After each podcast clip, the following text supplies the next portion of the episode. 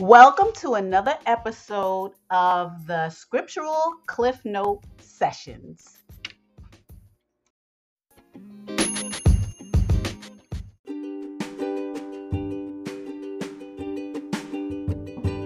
Hi, the Scriptural Cliff Note Sessions are available on the following platforms Anchor, Spotify, and Apple iTunes.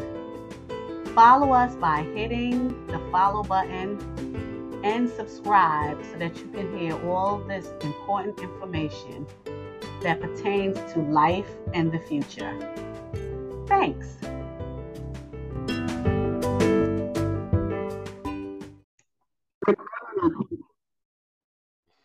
Hello and welcome back. We'll be doing um, a daily lesson. um, I want to talk about a subject that is very important to us. Everybody, it's important to everybody. That's number one, but important to us as Yasharel. And that is our relationships with one another and with our families. Um, I feel like we need to get into that because everything is relevant. And in our interpersonal relationships, which include friendships, loving relationships between spouses, families, extended family members, all of that falls in line with interpersonal relationships. Now, I did do a lesson about interpersonal interpersonal relationships, but it was a short, condensed lesson. Now, these lessons that I'm going to be doing are going to be more specific. However, I'm not going to um, speak about them in such detail that it will call for two and three and four hours. However, if I am on a subject and time flies and I feel like, well, I could be lost in a subject, that's number one, just talking and losing track of time, or that I need you to know something really specific and important, then I will continue to talk until um, I drive the point home.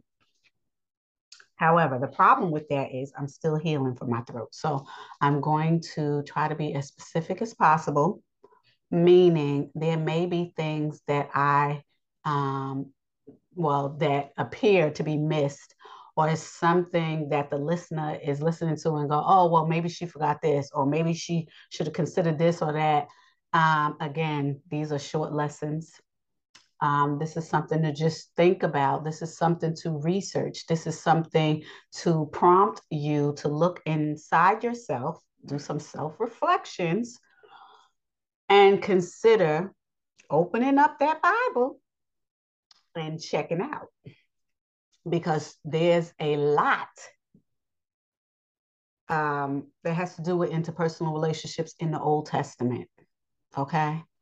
And in the prophets, because the main reason why the Old Testament, Old Testament, excuse me, was written is because it is a history book for a particular people, meaning Yasharel, Israel the blood covenant Israel, the blood that's running through the children of Israel's veins. That's who I'm talking to. The Hebrews, the ancient Hebrews. They didn't really call them Hebrews back then, but I would say Yasharel, um, the Most High changed Yaakov's name to Yasharel. So that's what I'm saying. His blood ancestors or his blood progeny. Okay his children and children, children and children's children's children. That's his progeny. He is the progenitor of the children of Israel. That's what I'm saying. Okay. The blood children of Israel. Now, I said this before and I'm saying it again. I'm saying this because it's relevant. Everything is relevant. Everything in the Old Testament has to do with relationships, every with the Most High, with one another, with people outside of your nation, how to treat them. This is where the commandments, the laws, the statutes, and the precepts come in. This is where all of that is. So I am going and concentrating, and through the prophets, concentrating on relationships. So I'm not going to go in order. I'm not going to do none of that but I am going to give you some information to think about. And if you were savvy, you would really give this some real thought. Allow these lessons and these lectures to give you food for thought. Okay? So, with that, I am going to talk about relationships. And I'm going to do a series on relationships. This is number one. I don't know how many I'm going to do because um, I know I need to do a lot because I want to talk about a lot of things that's happening to us. There's a lot of things happening to us as a nation. And um, these things will continue to happen until we could look at it and stop it. We look at it, we process what's happening, we get together because that's our strength. Um, us being together, assembling. They call it church, but it's not church, it's assemble. I already told you there's words that the heathen use to change the whole trajectory of what is being said. And a lot of times in that, in the Old Testament, it, it don't say church, it says assembly. But then in the New Testament, you hear church, but it's assembly because assembling together makes you whole and that's what the Most High does. And what does the devil do? Disassemble, okay, and separate. That's what he does. So he does everything against what the Most High does. So your best power, which is the L from um, the Most High, is assembly, coming together. So that's what this is about. And that's why I say everything is relevant. I mean, we don't think about these things, but when the Most High is dealing with you and sends down the Ruach, you're not going to miss a trick. I already said what I said. Okay. And I thank the Most High for that. So now I want to talk about relationships. And this is loving relationships. This is a lot, this is relationships I'm referring to um, in regards to a man and a woman. Now, why am I starting with man and women? Because it starts with them. It started with Adam and Eve. Okay. And the difference between Adam and Eve and us today is the Most High specifically made Eve for Adam. It never changed. The Most High said he never changed because if he ever changed, we wouldn't be here. The Most High has never changed. He said his word will never change. Heaven and earth will pass away, but not his word. So if he's saying he's never changing, then what he's doing and what he has been doing is the same thing. And what do I mean by that? If the Most High gave Adam Eve, why wouldn't he give you your mate? That's what I'm talking about. Now I'm talking about loving relationships between husbands and wives, between men and women. That's what I'm talking about today. And I want you to remember a certain um, certain things before I get into this lesson. Like I said, the most high is supposed to send you to mate there is so many scriptures especially in the book of solomon. In solomon's books he is spelling it out saying wait for your mate from the most high. Wait for your mate. That's what he's saying. You already know because i've been going through the old testament. We this is why this is the cliff notes. In the Old Testament, the Most High has his laws, statutes, precepts, and commands, and he says, Do not go outside your own nation because they have never, I have never given them anything. I never gave them me. I never uh, allowed them to see my miracles. I never allowed them to see me in any form. I never gave them anything. You are the apple of my eye. You are my lot. You're mine and I'm yours. And nobody outside this nation, I never did anything for, except from giving them life. That's it. And we're going to talk about this. We're going to talk about when you don't listen to the Most High. And that's number two. But let's just focus on number one. Okay. The Most High gives us regulations that we have to live by as children of Israel, as Yasharel. The Most High gives us regulations to live by. And if we do not live by those regulations, Deuteronomy 28, blessings and curses, we're going to be cursed if we live by those uh, regulations, we're going to be receive all the blessings. And if you if you have not heard, I already told you right now today, as I'm speaking, um, October 12th, 2022, there's 93 lessons. It could be more than that because there's some lessons I did not number. But according to my numbering them, it's 93 lessons. Everything I'm saying, I've done a lesson on thus far. So, um, in regards to the blessings and curses, that's Deuteronomy 28. Go to the platform library and check out Deuteronomy 28, and that's blessings and curses of the children of Israel. I did that lesson specifically on its own. Now, in regards to the platform, my platform, I talk about life, relationships, and everything that has to do with the scriptures because the physical realm and the spiritual realm is like, what is it? It's grouped together and swirled together. Okay, it's mixed and mingled because you are a physical being, a physical outside being with a spiritual inside. Okay, that's why everything is relevant. All of the carnal things that you experiencing, you are a spiritual being um, experiencing carnal things. And one of the carnal things is love and relationships. The Most High, everything that we do mimics the spiritual world, everything, even relationships.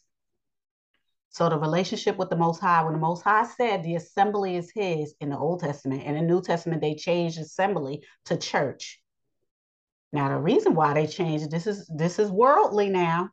I already told you the devil gets um, to the scriptures too, and he has people that he deals with who listen to him, and then he has his own children, just like the Most High has his own children, and the people who listen to him. The devil has people who listen to him and he has his own children. If you do not believe that, go to Genesis 3 14 through 16 and find out on your own. Okay? Because the Most High does um, curse the devil and he curses Eve, and the devil's children and Eve's children is going to be fighting until the Most High straightens all this out. So, I say that to say the Most High has not changed. He shines on his children when you adhering to his laws, statutes, precepts, and commands. He shines on his children in every way. He even gives them their mate, that their ideal mate. Okay? That's what he does.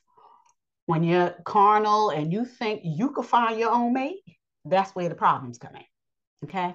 I'm starting with loving relationships between a man and a woman. Then I will get to the families and the children. Oh, I'm going to do that but you got to give me a chance. Help me to work through whatever I need to work through and let the Ruach go through me so that I don't miss anything to give you. So before I go into this, this is what it's called 10 rules to utilize in a relationship. Okay. Um, Yah brings you or us through, uh, Yah brings us someone, everybody. Okay. Like I said, is listed in um, Solomon's writings. Um, and um, that's the honorary rule. You listen to the Most High and allow Him to give you your mate. Now, many, many, many times, I can't say nine times out of 10, I'm just saying many times, many times, more times than not, people don't listen to the Most High. And they just choose their own mate from the lust of their eyes and what they think they need. So before I go into this, because I'm gonna touch on everything I just said, I want to lay down this. I want to say this. I'm gonna be using um, different scriptures. Okay, I'm going to use the King James Version. I'm going to use the English Standard Version, and I'm going to use the New International Version. Why am I going to use these versions? Simply because um, I'm going to, um, I'm just going to say this. I'm trying to be as as polite as possible. There's many people who listen to me that do not know the scriptures at all. They don't know them at all. So um, I already told you um, all of the original scriptures were written, written, written in Hebrew. Okay, when they was deciphered um, to a point that um, they were clearly understood, um, there wasn't as many errors because there were a lot of scriptures that um, tried to people tried to decipher the scriptures in their own languages and there was many errors. The most um, complete i would say with less errors less um, interpret less bad interpretation was the king james version. So that's why people use it. King james hired hebrews to do that. Okay. So um, there's many other versions. As time goes on, that they break it down. This is why words change. And it's important because a word can change the whole sentence and make it wrong. So, being that the average person I'm to- I'm speaking to um, may or may not, because I'm gonna give you the benefit of the doubt, may or may not know the scriptures, may or may not know what different versions mean and how it changes the whole thing. So, um, many seasoned people who know the scriptures will go to certain books. They will communicate it as simple as possible so that you understand it because all this thee thou and all that stuff is old english. It's not hebrew. That's what people believe. This is why it's hard for them to believe that half of the stuff that's written in there is not true. Simply because um, when you decipher different languages there's some um, languages that don't have an english word for it so that right there you understand i'm not going to go somewhere else with this. I just want you to know why I'm using different scriptures so that I could drive the point home and make it as easy and as um, as easily understood as possible. So I want to say this, and we're going to get into this at some point too, because this is really important for individuals. First off, as humans, we have basic needs. Humans do have basic needs, okay? They're supposed to be fulfilled before they grow up. Okay. That's why the Most High gives you a man and a woman to have babies and all of. All of that's supposed to be in place. Okay. Your first love, which is your mother and father. Uh, for a boy, it's the mother. For a girl, it's the father. That's your first love. And then it's the person who um, supports you and, and nurtures you and all of that. They are ones suppo- there are the excuse me, they are the ones who are supposed to instill these values in you, okay, to solidify your foundation.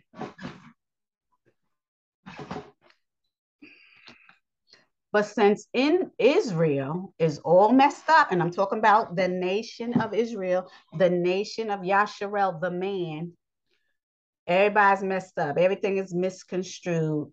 And how do we know this? Because we all here in the land of our captivity, right here, especially the United States whatever other country you live in, if you are of Yasharel, meaning your um, your uh, ancestors came there on a boat in shackles. That's what I'm talking to. Okay. I am focusing on the children of Israel. I am focusing on the children of Israel when I deliver this message. Everybody else, you are also welcome to listen to this because it does um, pertain to every man and woman. It pertains to every man and woman, but I am focusing on the children of Israel because I am of Yasharel. So I'm talking to my brethren. However, if you are listening and you continue to listen to um, my platform, know that I'm talking to you too. Because remember, the Most High has two flocks, not one. Okay. He has an honorary flock and the ones that was there since the beginning. So understand that. And we don't know who's going. So if nine times out of 10, if you're listening to this uh, message, you're searching to be in that flock. Okay. All right. So since the children of Israel messed up, um, and it is they're in need of life support, meaning they need their support from the Most High back, get back in His graces. Um, we can plainly see the disparities within the nation running rapid. Also, if you have never had your needs met, you will, as a human being, get them met by any means necessary. Okay. And that's just how human nature is. Now, this one part right here, I just said in regards to getting your needs met, this is what happens when we're children. I'm not going to go there yet. I'm going to get there but I want to start with how you were being made. Then I'll get to the children. Okay, I could start, you know, I could have started with the children first and then going through life and your experiences and then going to loving relationships. But I want to flip it because before you do all of that, two people got to get together. Now, I want to say this I wrote a book. I wrote several books, but I wrote a book called Love, Life, and loss handbook. It's the love, life, and loss handbook. Now, I'm not going to go deep into it, but I will say this. When I wrote this book and I sold the book, there was older people that will come to me and say, well, what can you teach me about love? And in their minds, they're thinking I'm talking about sex and all of that. And that's not that. It was farther from what I was reading, uh, what I was writing. This book is important because it talks about stages of life. It talks about the Most High had to love you first to bring you here. I did a lesson on, and I did this lesson last week, and it was on before I. What what did I? What was the name of it? Um, before I made you, I knew you. So the Most High is saying, I knew you, my foreknowledge. You was here in my foreknowledge before I physically brought you forth. So why did the Most High do that? Because he loved you. He loved you enough to bring you forth. He already knew everything you was going to do, and he still brought you forth. So he actually told Jeremiah that, because Jeremiah is a major prophet. He said, Before I formed you in your mother's womb, I knew you.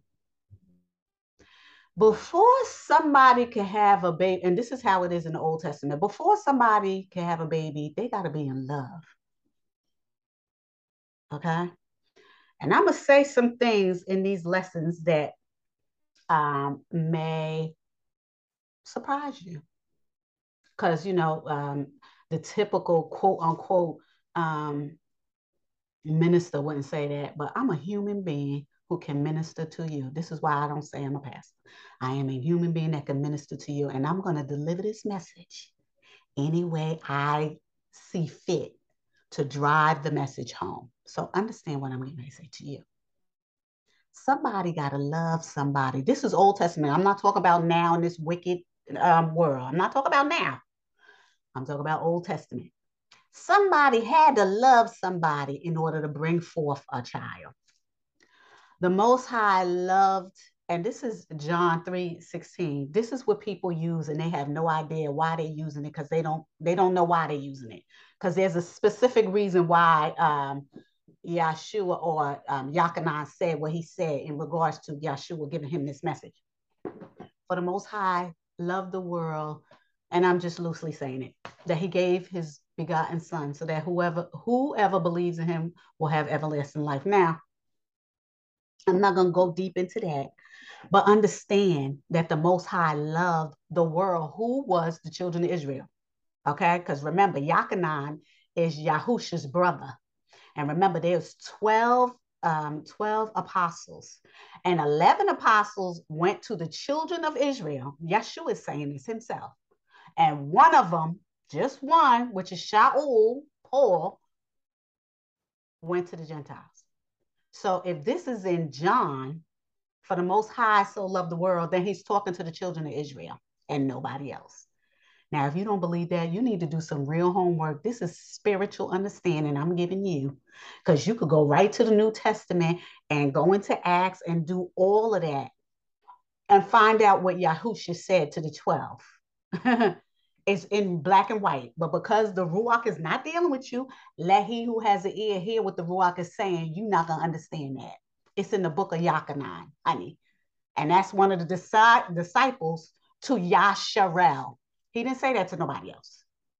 Because remember, in the Old Testament, the Most High is calling the children man. Okay? And man was in the world first until the devil took Adam's power away. Now, remember, the Most High don't change, so he's still to say what he said. But he is very clear on who his children is. He didn't say so many times, and you can go to the platform library and understand. The Most High said, the children of Israel are the apple of my eye, and everybody else is spit in the bucket. Okay? That's in Ezra. Understand that. For Ezra, two Ezras. I'm giving it to you. So back to what I was saying. The Most High has a loving relationship with his bride, who is the assembly, the children of Israel. That's who they are. Why am I saying that? Because you have to have love in order to bring something forth. The Most High is life. The Most High is love. Who did He choose? The children of Israel. That's who He chose. And that's how they're able to um, procreate. Okay, remember when He told Adam, who was the prince of the world, Adam was the prince.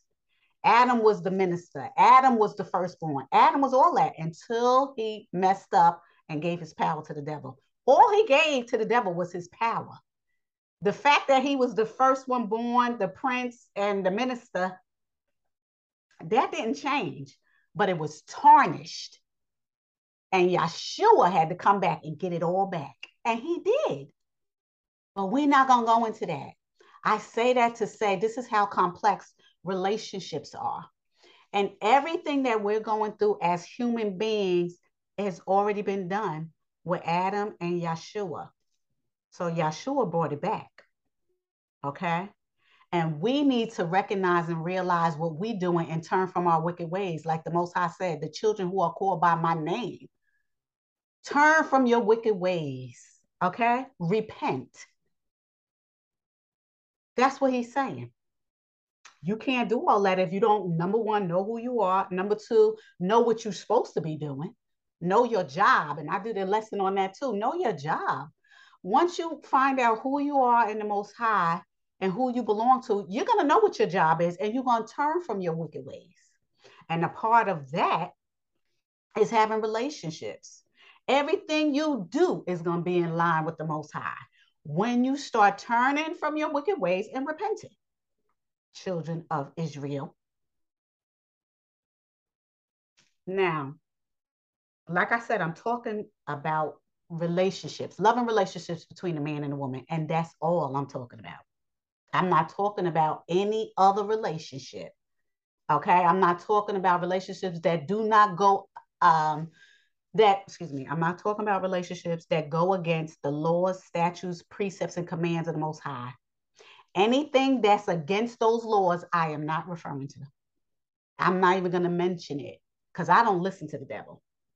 Okay. I don't listen to the devil. Just like um, the angel told um, Abraham, do not listen to the devil. Do not give way to the devil. Don't even listen to nothing he said. So if it doesn't line up with the word of the Most High, I will not be discussing it. So know that.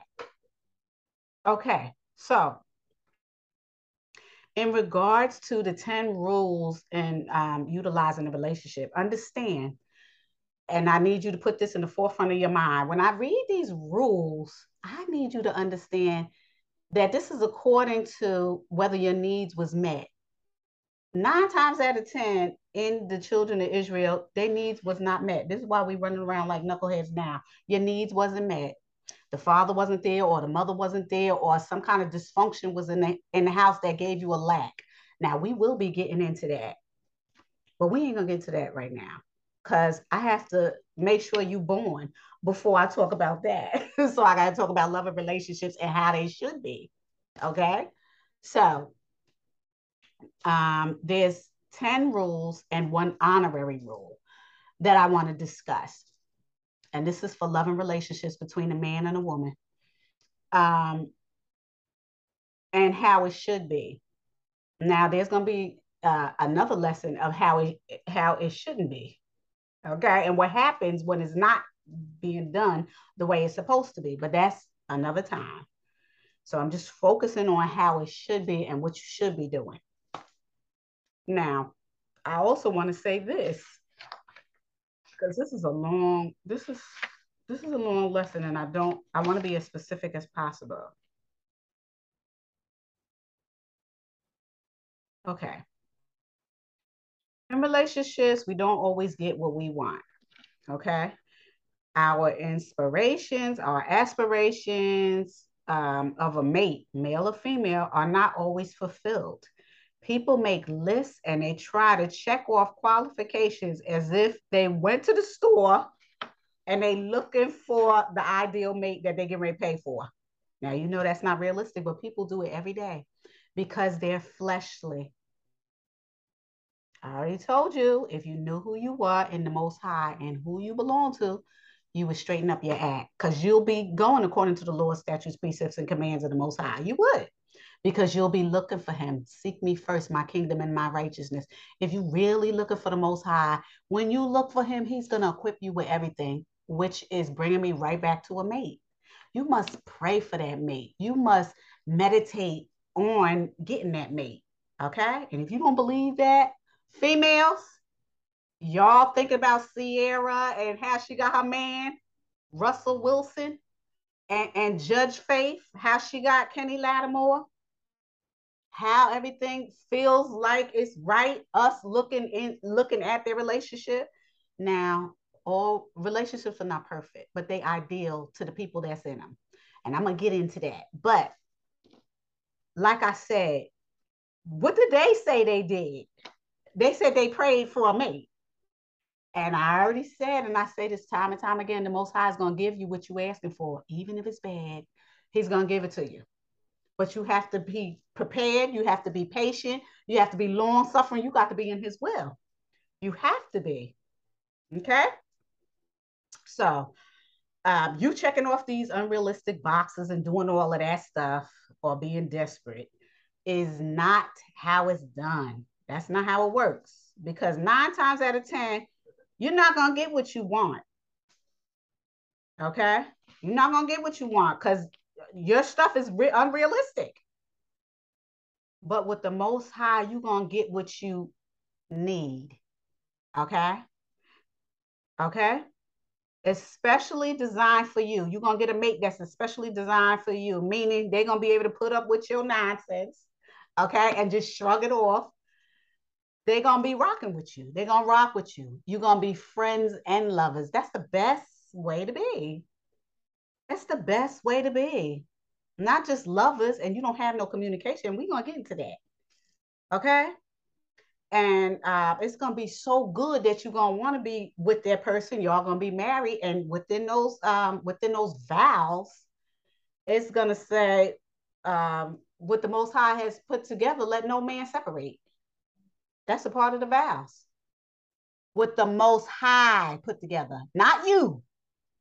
This is why there's 50% um, divorce rate in the United States. I don't know what it is outside the United States. I haven't done any um, homework, but I know that 50% of marriages end in divorce. And it could be um, higher, it could be 60. You just don't know. But just know there's a very high rate of divorce because of intolerance and because of whatever they say, because they just use a word using crazy stuff like um, crazy words and terms for them not wanting to uh, deal with the person anymore. Irreconcilable differences. That's what they call it. Now, spiritually, there's no such thing as irreconcilable differences simply because you could change your mind at any time. And that might sound um, crazy to some people. But that just goes to show you the intolerance of people and you not wanting to change your mind. Now, the Most High does give us um, free will. So you can change your mind at any time. So that's why I do not believe in irreconcilable differences. That's just a term that's used when you don't feel like being bothered no more. And that's just what it is. So, um, I want to get into it. Now,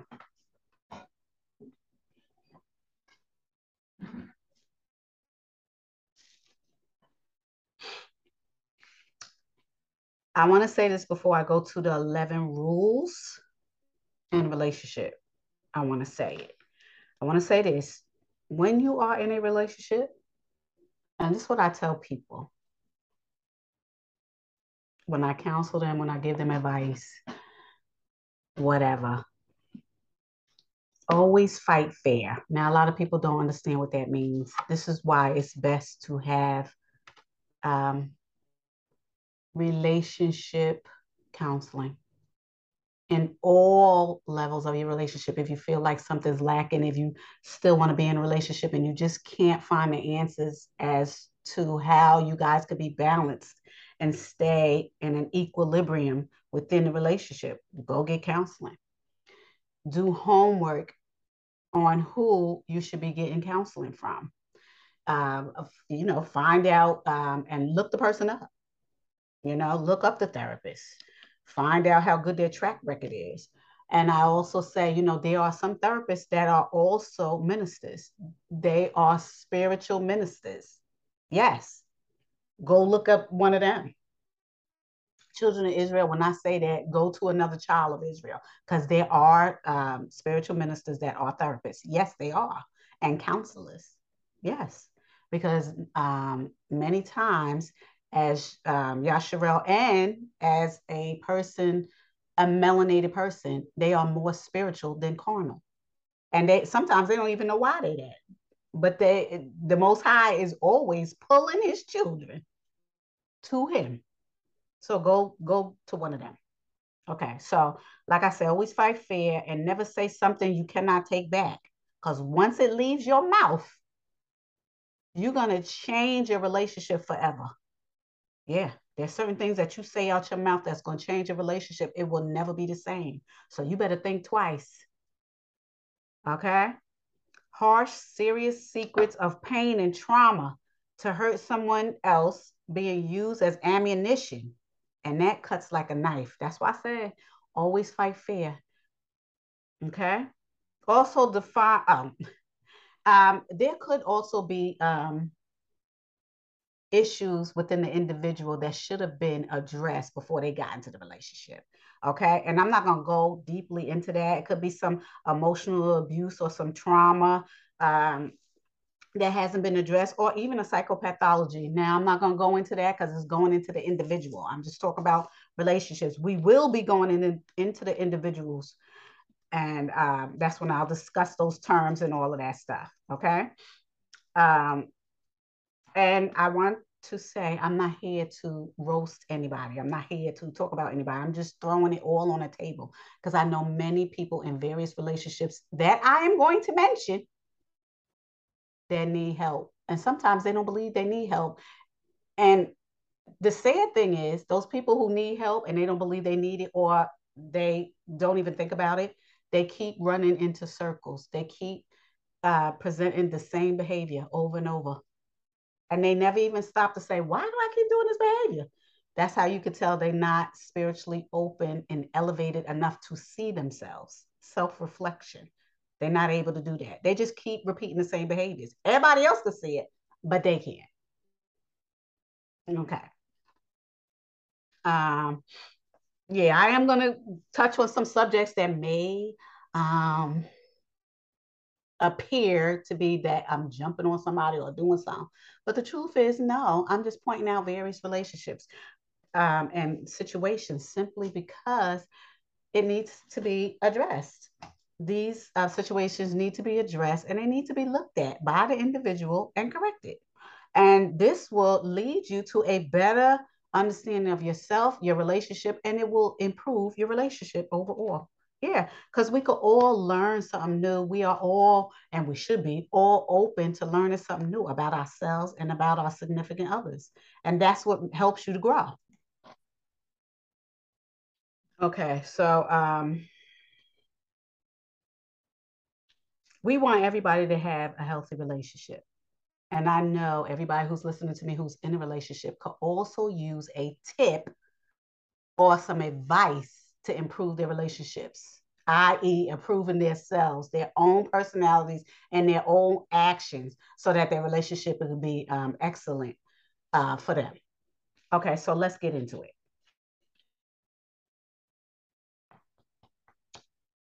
Now, this is for women. I'm going to start with the women first. Okay, for the women, um, there are many more. Now, these are 10 relationship rules. This 10 relationship rules with one um, one bonus relation, uh, one bonus relationship rule. Okay, one honorary one. And this is in um, different, excuse me, it's not in any order. It's just different rules. Okay. for the women. There are many more than this, but we can start with 10. Um, not in any particular order. Um, don't give everything to a man. Okay? Do not give everything to a man. What do I mean by that? Don't love him more than he love you. Don't give every single solitary thing you got to a man. Why are there some reasons that women do that? Because they grew up with a lack. I already told you a lack is a dysfunction or something that wasn't complete in them. That's what I mean about a lack.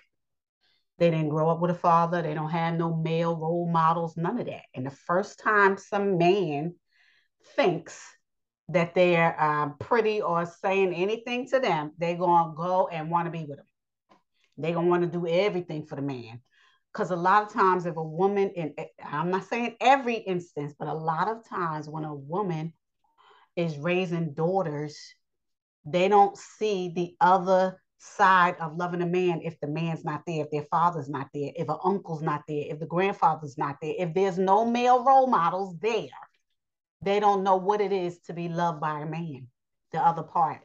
Didn't I tell you the Most High is perfect? So He's gonna bring a man and a woman together to procreate. A woman, a woman, a woman and a woman cannot procreate, and a man and a man cannot procreate. I'm not talking about the heathenistic going on in this world. I'm talking about what the Most High put together. Let no man separate. That's what I'm talking about. So that's why it has to be a man and a woman that comes together and becomes one to bring forth a child. Yep. And not only does it take a man and a woman to bring forth a child, it takes a man and a woman to raise a child so that the child could get the best of both worlds. Without the best of both worlds, the child has a lack, a lack of the other part. That's why I say lack. And I want you to understand what lack means because people are not clear when I say lack. Lack means you're missing a part of yourself, either the woman part, the man part, the support of the family, the the the um the support of the um village, all of that. That's what I mean. Okay. And I will specifically say what I mean when I say that. Okay. Um, and what happens is uh, the woman will try, try to compensate. She does by giving the man everything. Oh, I'm everything for him. I'm everything. He don't need nothing else. But that's not that's not him because you don't know what his lack is, or even if he has a lack.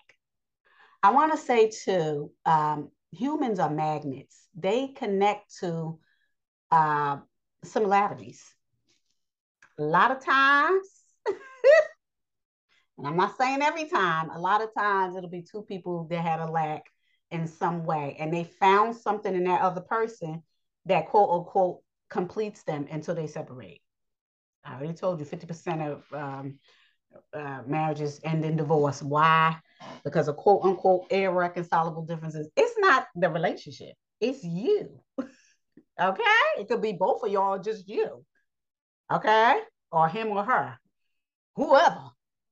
But there's something in the relationship that lacks cohesion.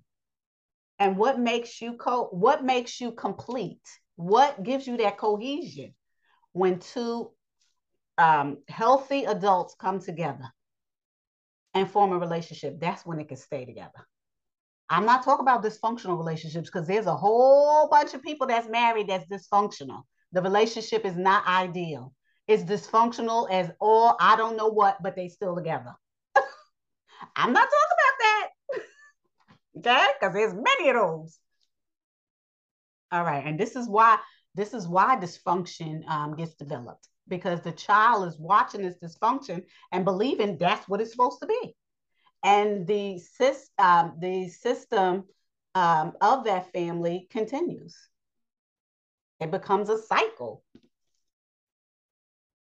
But I'm not talking about that. I'm talking about women. Don't give your man everything. Don't give him everything. You deserve some things too. You got to go and you got to be complete before you get in. That means your um, self um, worth got to be complete. You have to have a good idea of self worth. You have to um, believe that you are worthy to have a good relationship. You got to do some soul searching and understand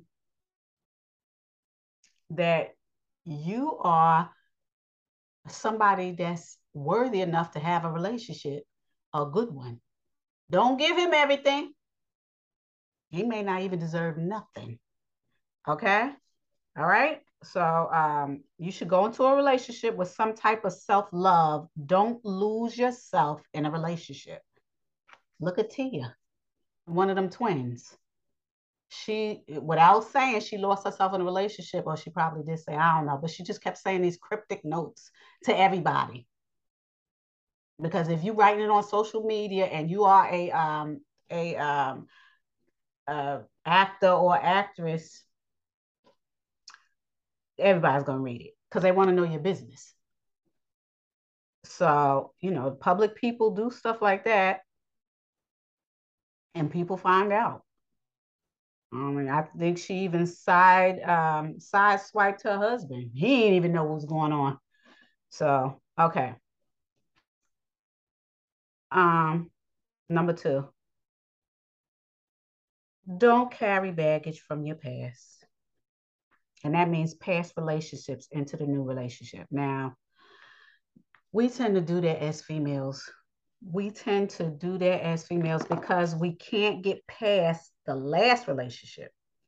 And we bring all of that into the next relationship. That's what we do.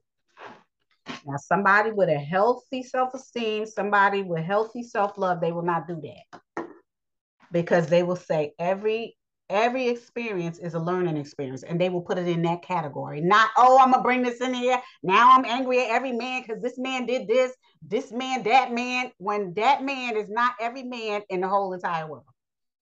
Is this one man that psychologically screwed you and you taking whatever that hurt is and pain and not letting it go not looking at it with the uh, an expert eye and saying this is a learning experience oh yeah he hurt me he did this he did that allowing yourself to detox from the hurt and look and analyze at what happened and take it as a learning experience you didn't do that you just brought all this hurt, pain, and trauma into the next relationship. And you're beating up on the, the next man you go with because you're you don't feel happy. You don't feel secure. You feel burnt by the last person. You don't give yourself enough time to detox from that last relationship. And you go right into the next relationship and burn that one down to the ground. All right. Do not carry baggage into the next relationship. Don't do it because you ain't doing nothing but sabotaging yourself. Number three, learn from your past mistakes. Every experience is a learning lesson, like I said. If somebody did X, Y, Z to you, step back and analyze what's happening. A lot of times we don't do that. We live in a moment. It's like we driving a car. We're behind the wheel of that car and our peripheral vision stuff is happening in peripheral vision but you're not really paying attention to that You're focusing on what's in front of you that's what you're doing and once you get out of that car you're just out of the car you never remember or look at what happened before this that and like i said sometimes we got to look at the situation if we got to write it down we got to do anything we have to get in touch with our feelings and understand what that um what mistake you made, what mistakes were made overall, and how you could learn from them. Okay? That's how it works. A lot of people don't know how to do that. They living in the moment. They're experiencing whatever it is they experience it. They don't go over it. They don't ponder over it. They don't pray about it. They don't do none of that. And they're just miserable. And they put that misery somewhere on the side and it comes up every once in a while, it pops up. And you got to be careful of that because it can present, uh, it can develop into a psychopathology. It could connect onto something that wasn't there, that lack that you had when you was a child. You have to be careful of that. That's why I say therapy is very good for people. It is. Therapists help you flesh out your deepest feelings. They help you, you know, because it could be some stuff that's you that could be uh, festering. You could be the one that's um, messing up your relationships and sabotaging them. It could. And I'm telling you, that's the truth because there's a whole bunch of scriptures that say that about women. Oh, when a woman is scorned, when a woman is um, uh, done wrong, or if she's just bitter, she could cause all kinds of havoc. And we're going to talk about that in the next one. But um, yeah, I, I'm just saying, you know, what we shouldn't be doing and what we need to do. Okay, so um, that was three, learn from past mistakes. Number four, fix yourself. Self reflect, like I said, really look at your um, self in, in the form of your attributes, what you could give to somebody, what you could benefit. You know what I'm saying? Your benefits, what you're to bring to somebody, and your shortcomings, your deficits, so that you're able to check yourself before you wreck yourself. You should know what you're able to contribute in a relationship before you get into a relationship. You should know who you are. And I'm not talking about when you're a child. I'm talking about when you're grown enough to take a mate and want to get married and all that. That's what I'm talking about. Because when we're young, we don't experience a whole bunch of relationships outside of our families. And remember, we don't all see things the same way. We wasn't raised the same way. I don't care if we are the nation of Yasharel. We don't. We wasn't raised the same way. We don't have the val- the same values. We don't have the same nothing. And when you get into a relationship with somebody, everything has to be 50 50. Somebody got to tolerate your mess, just like you got to tolerate somebody else's mess. And this is why you have to seek the Most High first, because the Most High is going to bring you through some things so that he can take all the rough spots out, take all the deficits out, and make you perfect for your mate. Mm-hmm. And that's what the that's actually what the vows mean. When you go up in front of um, the uh, pastor or whoever's going to marry you, that's what those vows mean. It ain't um, nothing that should be uh, taken uh, with a grain of salt. These are some serious vows and you going up in front of the um, the altar trying to tell the Most High, oh yeah, I did this and I did that, and that's why there's fifty percent of uh, divorces, because you didn't do nothing but lie. Okay, the Most High did not put that relationship together. It says, wait for the Most High to um, put the relationship together, and we, I'm a, I'm a, we're gonna read some scriptures that have to do with that. Okay, women, I'm on number five. You are not always right Okay. Ask yourself do you want to be right or in a loving, supportive, respectful relationship? You are not always right. Now, you could have uh, been the dominant, a dominant person in your family. You could have been parentified. You could have been um, somebody who was given so much responsibility that you don't have no choice but to feel like, oh, if it's not done my way, it's not done correctly. That's another lack. Because why would you be brought up that way?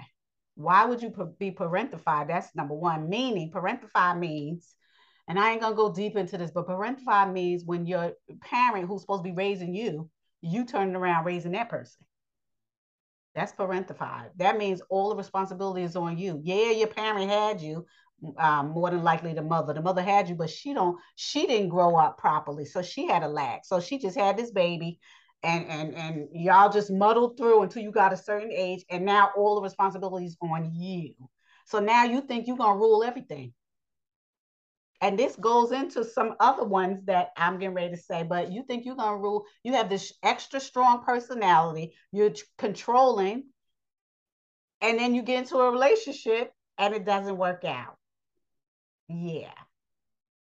And you wonder why it doesn't oh well he don't believe um he don't believe um in having a woman that is um i don't know what you, excuse they use straightforward or somebody who's a strong personality. No that's not strong personality that's a bully and unfortunately it runs deep and it goes deep into childhood because somebody made you be the leader even when you wasn't supposed to be And now all of a sudden, that's all you know how to do because you're not humble enough to try a certain way.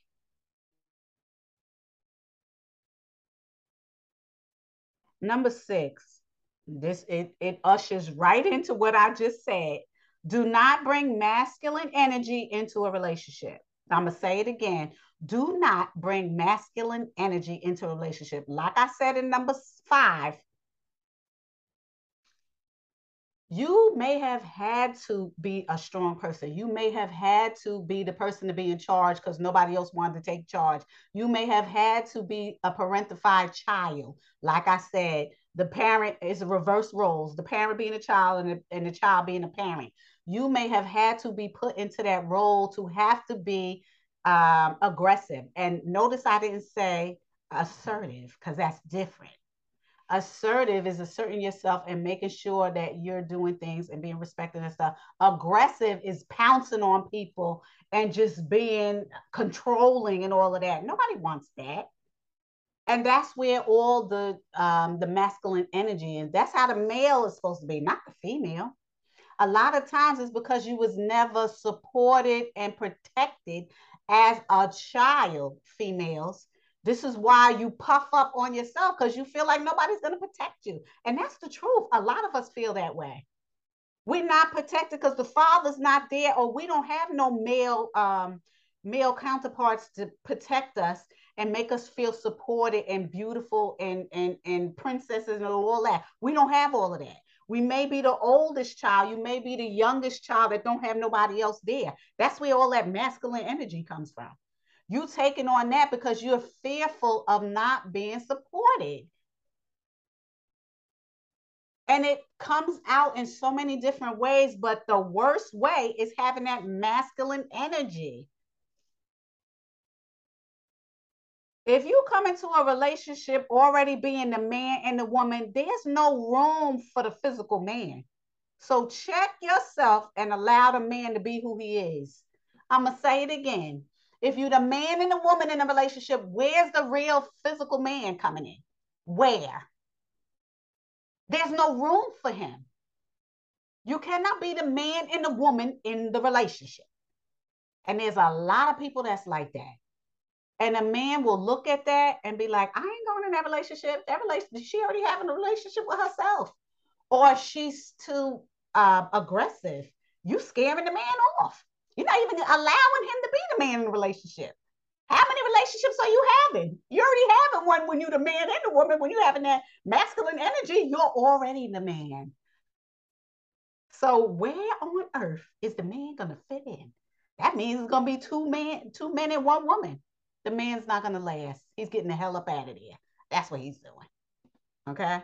So uh, leave the masculine energy. If you feel like you too aggressive, quote unquote, that's that masculine energy, always wanting something done. Oh, yeah. I want this done and I want that and I want this. That's unrealistic. And it's very, very brutish. It shouldn't be that way.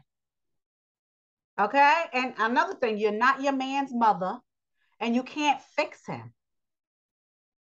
And you're not the boss of him either. You're not his boss.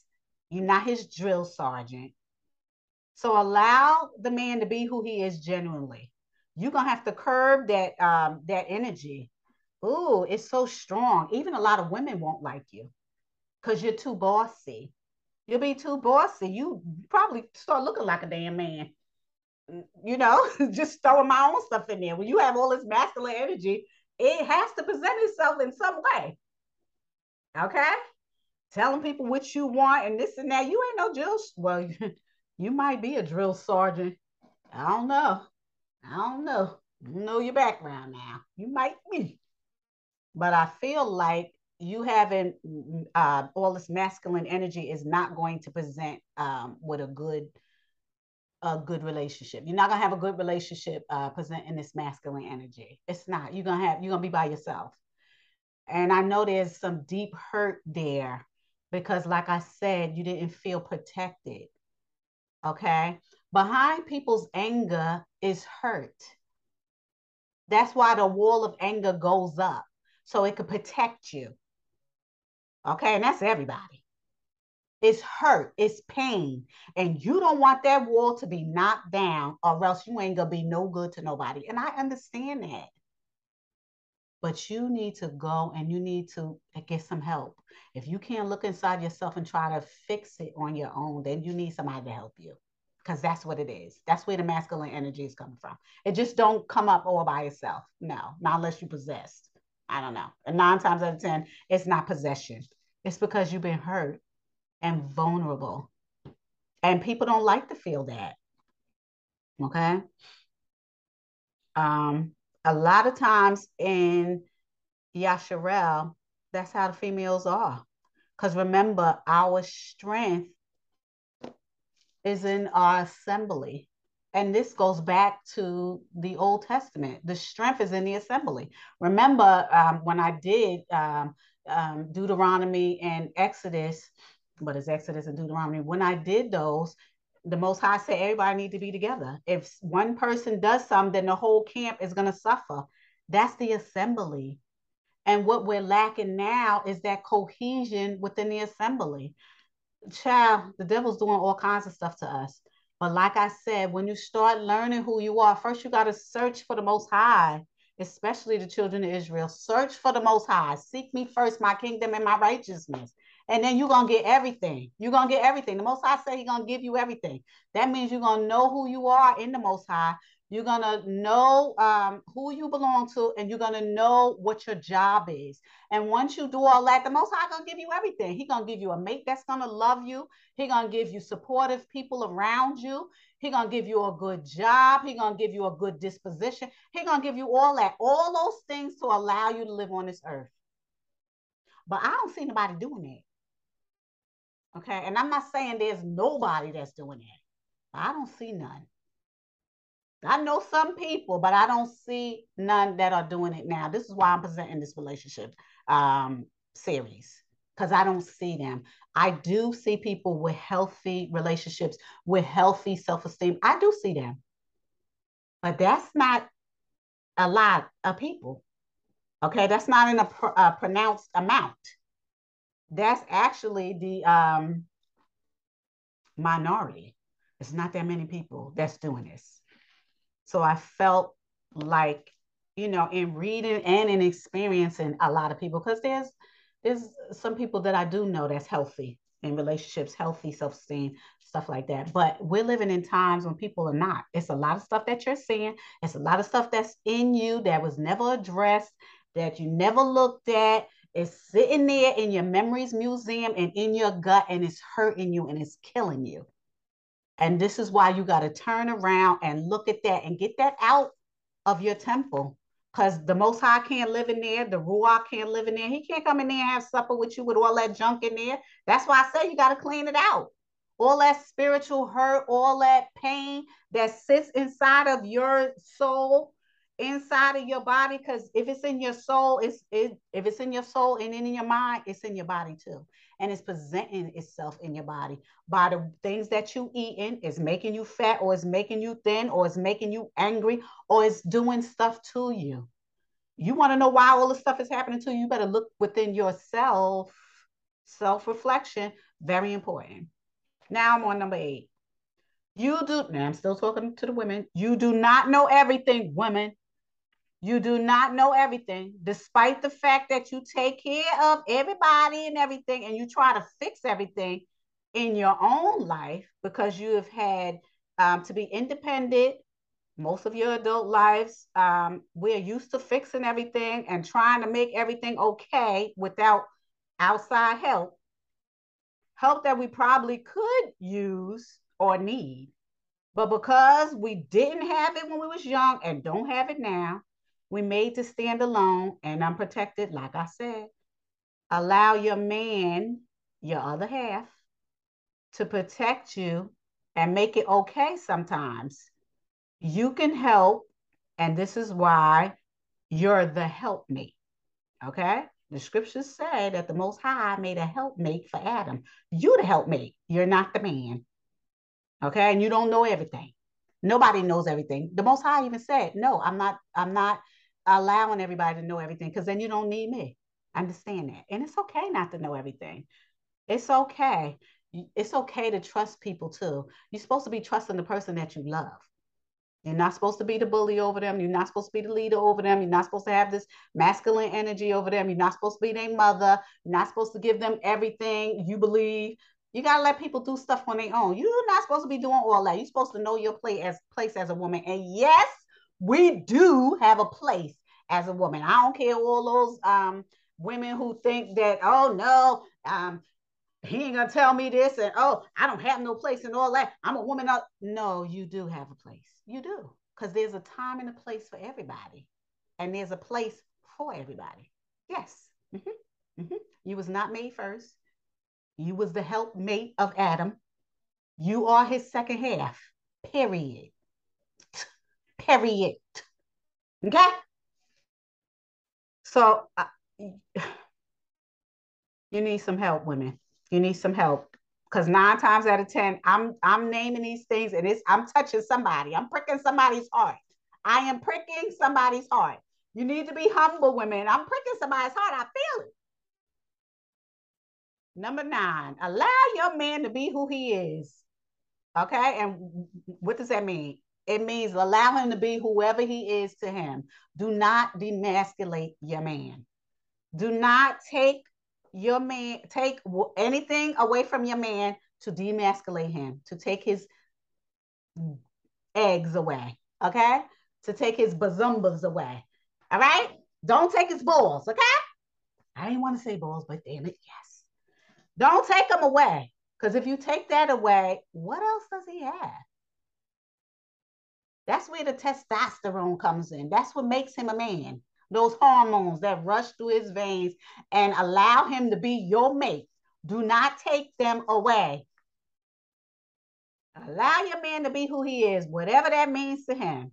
Whether or not you grew up with a male figure, allow that man to be who he is. Now, that is not to say allow him to be a knucklehead. Uh-uh. That doesn't mean allow him to be a knucklehead or a thug. Okay? Nobody wants that. Allow him to be the man he's supposed to be, even if he needs to grow into that. Allow him, even help him. Okay?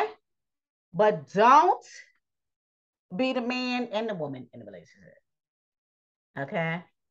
This is where the real love comes in when you allow your man to be who he is, because that means you trust him. And that's ushering me right to number 10 trust the right man with your vulnerability, meaning let your guard down. I know a lot of times the children of Zion, the, the daughters of Zion, have been hurt to the core. They've been hurt to the core. They've been ignored. They've been hurt. They've been left behind. They've been shunned. They've been talked about. They've been high, low, down to the ground. The children of um, Zion, the daughters, the, do- the daughters, overlooked child. Mm. They've been down. I'm a daughter of Zion too. I totally understand. I totally understand. But this is where self reflection comes in. I feel sorry for those children, the children of Israel, the daughters of Zion, who are the children of Israel, the daughters of Israel. All the pain and the hurt that we have had to endure in the land of our captivity and way back then. We have had to. But this is where you, when you're able to self reflect, when you're able and willing to get help to strengthen your spirit,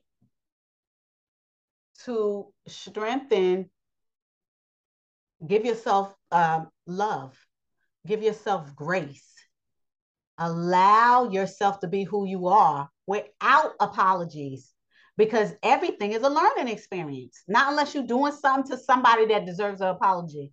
But a lot of times we feel sorry and we don't need to feel sorry. There's a lot of stuff that been done to us. We don't even realize it. Then we get angry. We get upset. And the reason why we get angry is because we hurt down to the core of our being. That's the only reason why we angry. It ain't we angry because we we mean bitches. It ain't that.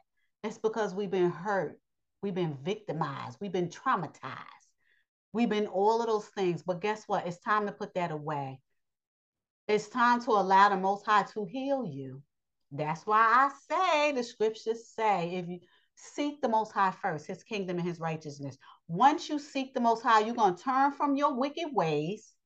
You're going to seek the Most High's face, and He's going to give you everything you need. Not only are you going to have enough strength and the wherewithal to be an independent, wonderful woman, you're going to get a wonderful man. Okay. And you're going to have an excellent relationship. You're not going to have all this male energy. You're not going to have um, uh, distrust for people. You're going to be whole. You ain't going to carry that baggage. You ain't going to do none of that. It starts with the Most High. This is why I'm saying what I'm saying. You can't do this by yourself. Remember, the children of Israel was dismantled and separated from the Most High. It was from the Old Testament. Way back in the Old Testament, they were separated from the Most High. So where does that leave you? Daughters of Israel, lost and in pain. Uh-huh. And you don't even know it. And have a lack. The whole children of Israel have a lack. But on top of all of that, being a woman and being shunned and having to be um, in charge of everybody and having to be this strong black woman and all the stuff that they call themselves, having to be all of this, that was pushed upon you from the lack of growing up in your family with without a father, without um, the village, without real support, without understanding what it means to be who you are. And I mean 100% who you are. You are a daughter of Zion. Your ch- your family did not teach you that. What they did is put you in church. And the church tells you that you a Gentile. When damn it, you not a Gentile. You are the apple of the most high's eye. And once you learn who you are and what your position is with the Most High, then you can have good relationships. You got to work on you, sister. You have to work on you. Okay? Because you are a strong woman. You are. Not because you had to be, because you did have to be, but because the Most High made it that way. He made it that way. He made you Teflon already, but you're using it the wrong way. And you're using it to push away your man or the man that's supposed to come to you. It's so many things that's happening with the children of Israel being separated. The devil is doing everything he needed to. I mean, he's pulling out cards from every part of his being, trying to throw monkey wrenches in the children of Israel's lives. He is. And the Most High said He's going to allow it to be done until a certain time.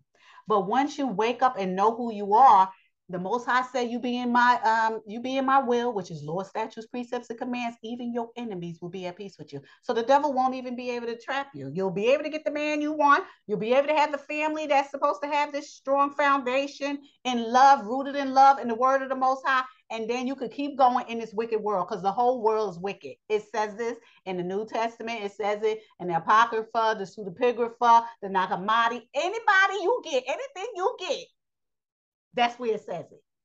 The Most High is trying to tell you something. He needs you to listen. Seek Him first, His kingdom and His righteousness. He gonna give you everything. All the wisdom and understanding of knowing who you are and knowing not to go into the pitfalls of this wicked life. Okay? So, like I said, I'm going back into it. Trust. Trust the right man with your vulnerability. We, as the children of Israel, we don't trust nobody with our vulnerability because every time we turn around, somebody's trying to blankety blank us and take us down. And blankety blank means a curse, so I ain't gonna say it. They trying to take us down. And that's why we got to keep our guards up at all times. But you have to understand who you are in the Most High and who to trust. Once you know who you are and where you stand, you're going to be able to do your job. You're going to be able to know who you trust. And you're going to have enough wherewithal to see the signs, try the spirits, and know if they from, from the Most High. Yeah, this is scripture. You're going to be able to know because if it's not of the Most High, you can hurry up and put your wall up so this person won't hurt, hurt you. But if you're not in the most high, you're gonna keep the wall down when it's not supposed to be down, and you're gonna be hurt. And then you're gonna put the wall up when it ain't supposed to be up. and you ain't gonna get what you need and what you want.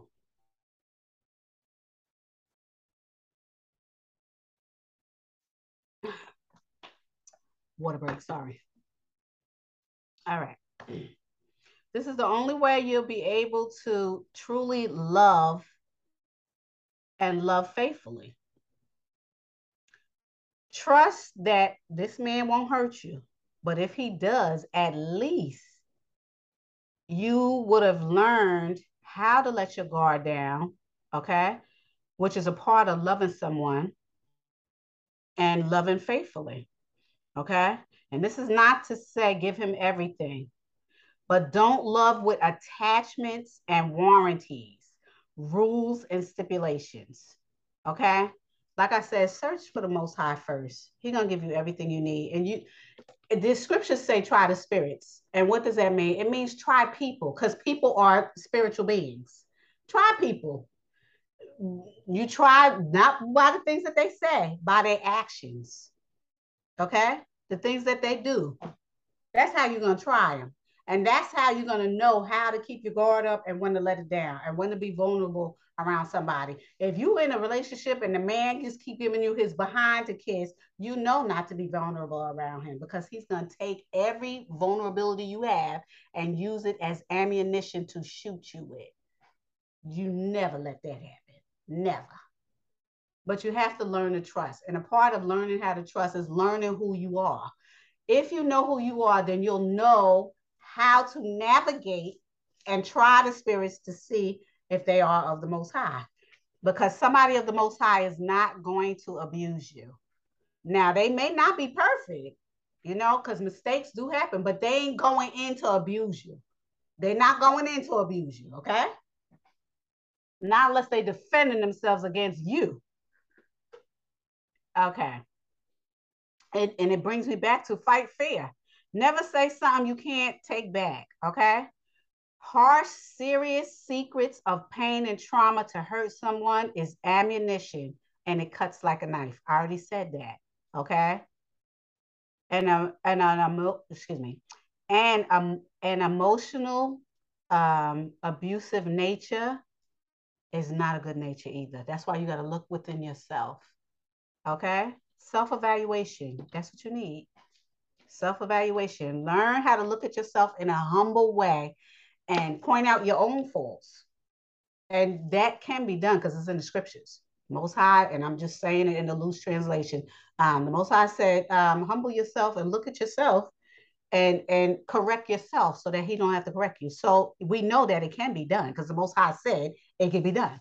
If we humble ourselves, then we can look in ourselves unbiasedly and say, you know, the stuff that I'm doing is wrong. That ain't right. I need to fix that. Yeah, we could write those things down and work on ourselves before we go into relationships.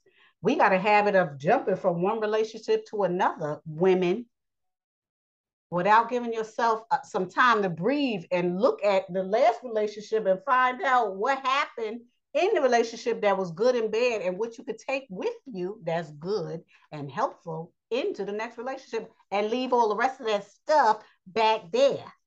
But we don't do that. You don't even give yourself a good year to detox from the last relationship. That's what you need to be doing. Now, I'm doing this honorable mention. I did all 10, but now I'm doing the honorable mention. And this is do not fall for any man that just comes along just because you want to have a relationship. Oh, I need a relationship. Oh, there's a lot of women that are desperados. And I call them desperados because they desperate to have a relationship. Oh, I need a man. I, I can't be without a man. so you choosing a man over the most high. And that's what you're doing. Because you're not allowing yourself to be under the most high's tutelage to get yourself a man that's just right for you. You just keep hopping from man to man to man to man to man, and it be the same type of man, just in a different skin. The same type of man the abusive man, the man that don't really like you, the man that's using you, the man that sits back and allows you to do everything, the man that wants you to baby him and he does nothing, the man that's making you go to work while he's sitting his behind home and you doing everything, taking care of the children and all that. That's what kind of man you get. You don't get a man that's equally yoked with you. And you don't even think about that. You just know you got a piece of man in your bed and in your house. Ugh. Love yourself enough, please, to not have that because that's a desperado. And like I said, don't fall for any man that just comes along out of desperation and they don't have any um, realistic expectations. You're just fooling yourself because you're desperate. Okay. And don't uh, don't let me saying you're desperate offend you. It's the that's the truth. You're desperate because if you wasn't desperate you will pull back from the last relationship and you will look at that relationship and try to decipher what went wrong and what worked take the things that was positive and keep them and get rid of all the negativity and detox from that relationship make yourself stronger with all of the things that you learned all of the beneficial things that you learned give yourself enough time meditate and pray Wait for the next man, period. Don't go looking for the next man at the bar, at the club, at the lounge, in the neighborhood, oh, across the street, in the Starbucks, in the Walmart, in whatever store you're going in. No. Because the hurt and the pain and all the dysfunction that you have without detoxing is going to attract the same person that you got the last time spirits do um, connect. They like magnets. So if you hurt and in pain, you're going to connect with somebody who is hurt and in pain. Yes. And when you detox and do all of that, meditate on the word of the Most High and pray to Him, He's gonna send you who He need to send you. Uh huh. Okay. Like I said, many of us have grown up without a male figure. So as soon as we see someone that we would like to be with, lustful eyes, we lose our minds trying to get them. BBL, face lighting up, wig on your head, everything. Flashing money, twerking, all of that. And when he is there, trying to keep him in the relationship, that's clearly not realistic. We don't know how to act, communicate, be good to a man, be bad, hurt, various dysfunctional behaviors we have. Remember, hurt people hurt people. So you hurt, you walking around looking for this man, the man is hurt in some way too. May not be hurt the way you hurt, but when y'all come together and things start unfurling, because you know there's a honeymoon period after that uh, six months or a year, and sometimes it don't even last that long. You already know you ain't supposed to be with that person, and by then, if you in a toxic, this um, dysfunctional, unrealistic relationship, you didn't already gave him everything. Why buy the cow when you could get the milk for free? He didn't already got the milk, the cheese, the butter. He didn't got everything, a steak. He got all of that from you already, and now he can leave. And you wonder why you by yourself. You don't give man everything. You don't give him everything your mind, your body, your soul. You're supposed to be giving the most high that. If you gave the most high all the stuff you give to a man, you'd be in a better position. But no, you giving him everything. And you're still in a dysfunctional, angry situation. Now that's the woman. Now I'm gonna do 10 and one honorable mention for the men. Now I'm gonna need y'all all to understand these are some things that I see in people, and I feel like I need to bring up because I keep seeing it. Now, this is not to reprimand or roast anybody, like I said, but we as a people need to look inside ourselves. Just like the Most High said, turn from your wicked ways, the children who are called by my name. Stop doing all of this stuff that don't make no sense and look for me. And maybe I'll turn around and heal you. Heal you. It says heal your land, but your land is you. You are your land. Okay. Remember, Adam was born from the dust of the ground.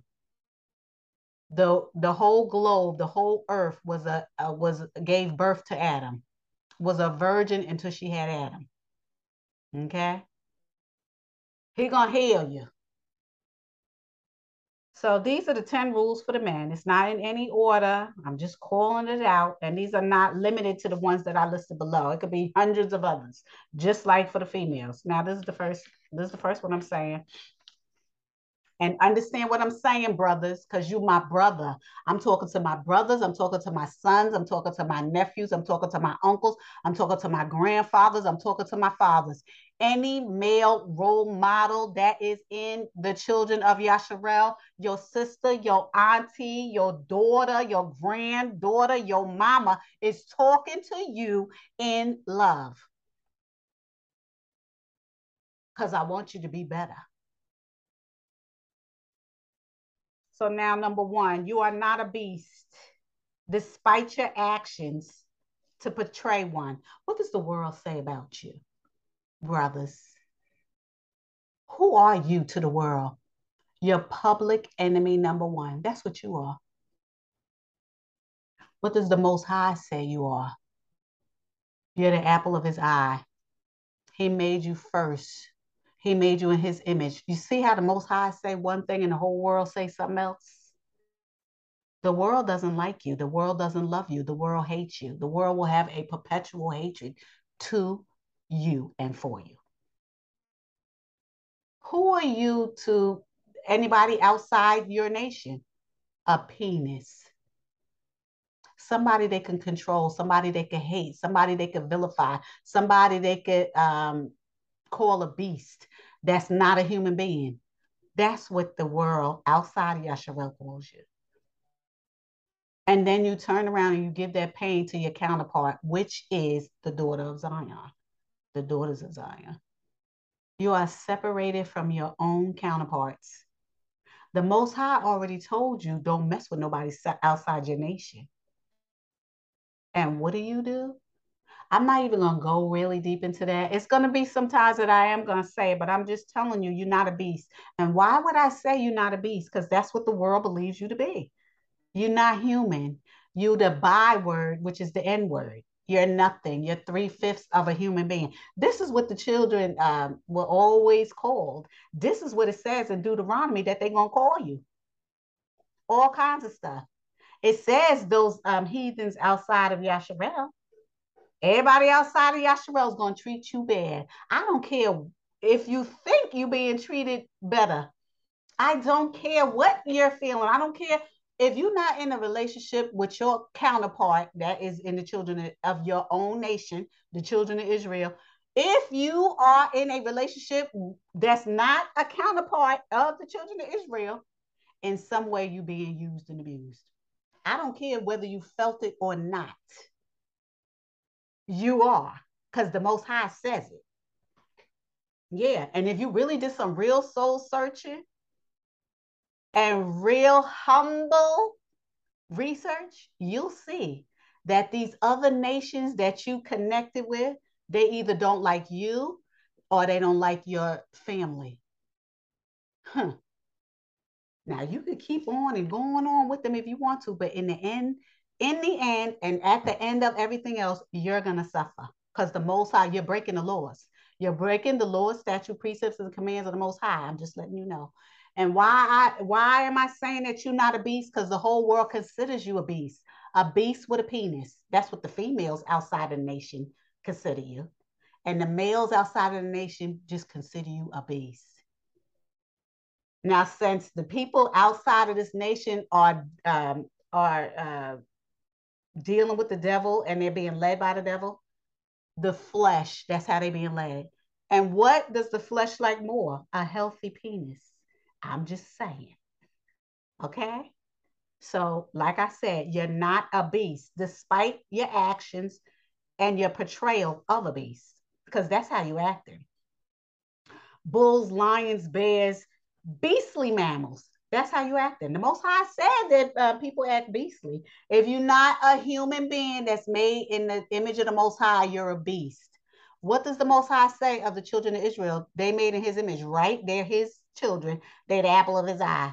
If you're acting outside of the law, statutes, precepts, and commands, you acting like a beast.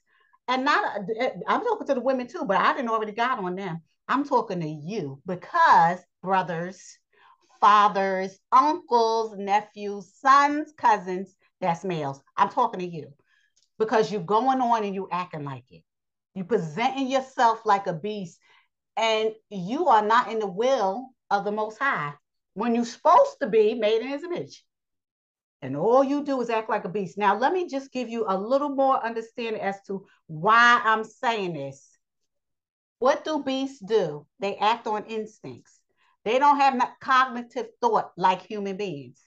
So if you're not having this cognitive thought and having the fruits of the spirit, and one of them being self-control, self-control, you're being a beast. You are being a beast. And that's what this world, the heathens in the world, because remember, the devil rules this world. The devil is the God of this world. Okay? The devil is the God of this world. And he's the one who's leading the charge with his children and those who listen to him, calling the children of Yasharel beasts. If you are not in the Lord's statutes, precepts, and commands, and in the will of the Most High, you are a beast. My question to you is why you acting like a beast? And you shouldn't be. You should be in the Most High's laws. This is why most of the the um, detrimental things that happen to human beings happens to you. You are public enemy number one. I'm gonna say it again. You are public enemy number one. You are public enemy number one. I'm gonna say it one more time to drive it home. You are public enemy number one. Okay? You are the apple of the Most High's eye. Yeshua came down here and said, They don't listen to me because they don't love me. They dark down here. They do not have the will of the Most High. They don't love me and they sure ain't going to love you. And that's exactly what he says in Old Testament, New Testament, every testament. It says that they ain't to like you. They meaning heathens, pagans, anybody outside of Yahshua. They're not to like you. They're not to love you. They're to treat you like an animal. And that's exactly what's happening. And you're helping it. If you was born with two strikes, why would you make it another strike and you'll be out? This is what I tell people all the time. You was born with two strikes. Strike one, you are a child of the Most High, the apple of his eye. He left the whole world to you from Adam. When Adam sinned, it the whole the whole world didn't get the blessing. Only the children of Israel got the blessing. Abraham's line got the blessing, which went to Isaac. And I already, I'm just saying the regular names because that ain't the Hebrew name. We went to Isaac and then went to Jacob, who is Yaakov. His children got everything. Who are you? The progeny of Yaakov, who is Israel. A blood covenant, not only a blood covenant, but blood relatives. The children of Israel are still walking around today. And one of the children of Israel is saying this lesson, lecturing, okay? And understands full well that you could be walking in the word of the Most High, or you could be a beast like the rest of this world is. The bad thing is the beasts are calling the children of Israel beasts and knocking them off. That's why President 45 said he could walk down Fifth Avenue and kill one of y'all because he wasn't mean to his own nation and nobody would say nothing. When we going to wake up, children? My brothers, my uncles, my sons, my cousins, my grandfathers, my fathers. When are we going to wake up? When? The whole world is contingent on you, sons of Israel. It's contingent on you. And you just keep on showing your behind doing all kinds of stuff. And if you don't believe that, turn on the TV and see all the things that do not line up with the word, word of the Most High. See all the things that Yasharel, the sons of Israel, are doing on TV. See what they doing. You don't have to go outside and figure it out. Cut on the news. If they ain't vilifying you or making you a monster by propaganda. You are public enemy number one on this earth, and only you could turn this around. But you just keep on messing up.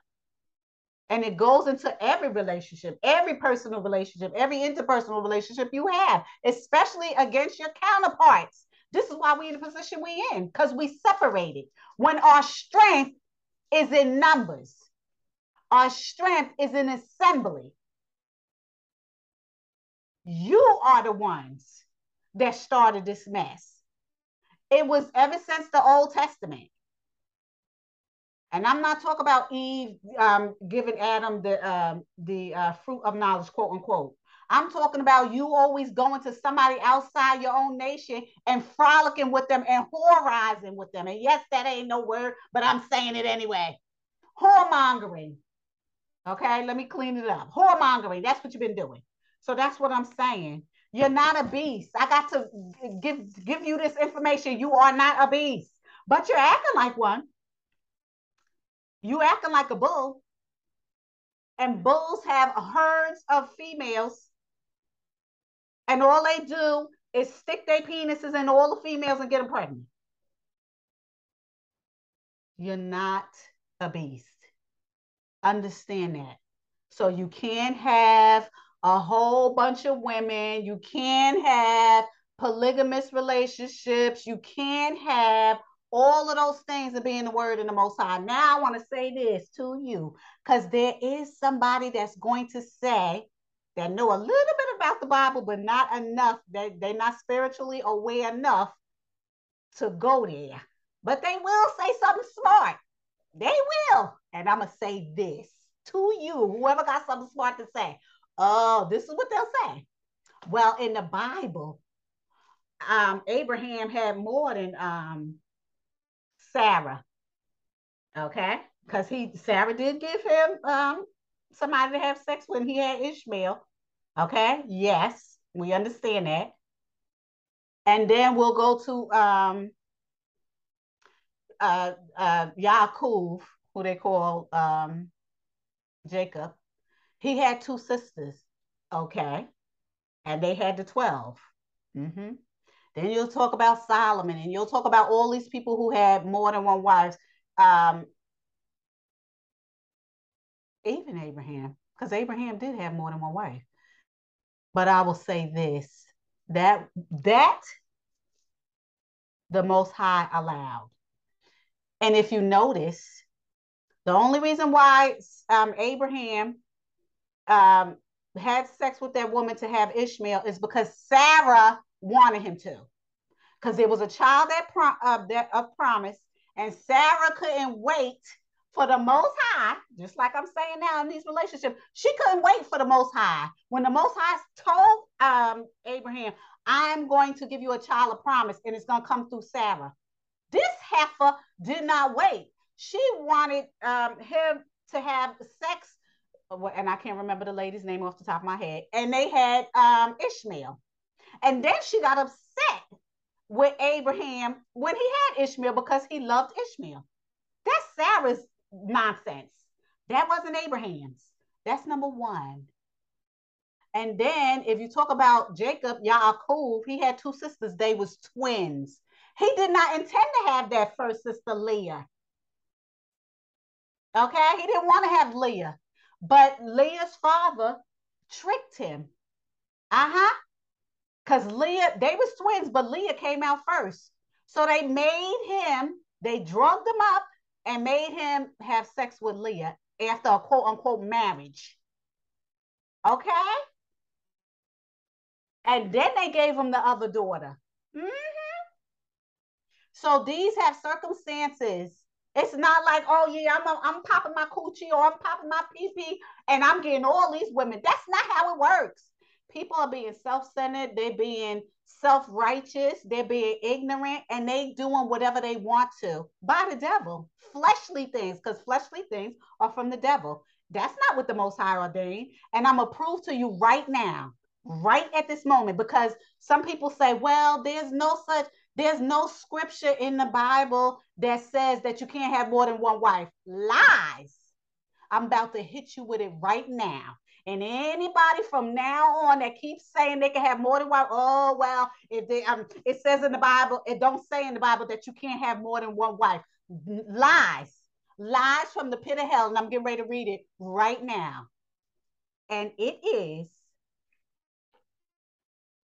Deuteronomy 17 and 17. Get the numbers. Okay? Because seven, one and seven and one and seven is eight and eight. Eight and eight is 16. Six and one is seven. That's a law. That's a, a, a, um, a, not only a law from the Most High, but it's a perfect number seven. The Most High is telling you where his number seven saying this. And I quote, neither shall he, as in men of children of Israel, multiply wives to himself, that his heart not turn away. Neither shall he greatly multiply himself silver and gold. Why does the Most High say that? Because too much of anything is not good for you. Too many wives is not good for you because everybody grew up in a different atmosphere with different um, values and they may turn you away from the Most High. So the Most High is saying, and I'm going to read it again neither shall he, as in the children of Israel, the men, multiply wives to himself, that his heart not turn away from the Most High, because your heart is supposed to be to the Most High first. But if you got 500 million gazillion whores, that's outside of Israel, or you got more than one child of Israel, which is a daughter of Zion, same thing, then your then your focus is gonna be on them and not on the Most High. So I don't give a damn what nobody said. I don't care if somebody listen to me and they are um, Hebrew Israelites, they call themselves. I don't care if it's somebody who been studying um, the Bible through the heathens. I don't care what they saying. And that argument talking about, oh yeah, you it don't say nowhere that you can't have more than one wife. That's a lie from the pit of hell. I just told you in Deuteronomy, because the Most High said he only dealt with the children of Israel. He ain't never showed nobody, nobody else. So how can a Gentile teach a child of Israel? That's so upside down. Children of Israel, you should know your, your history.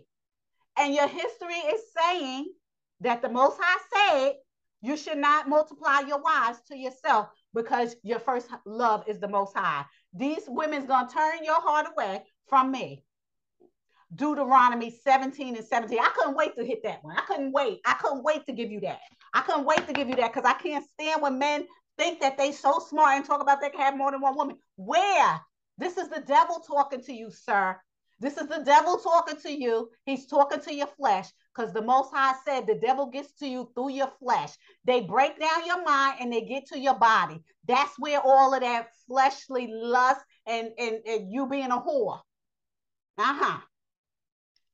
I don't even want to hear it. Deuteronomy 17 and 17. Okay? You need to meditate on that. Back to what I was saying. You're not a beast, so stop acting like one. Because Deuteronomy 17 17 says that you shouldn't be. And I hate to get all up in your behind, but this is, I'm sick of these men. They doing too much. You doing more than the Gentiles and the, and the heathens, the pagans. You're doing more than the pagans.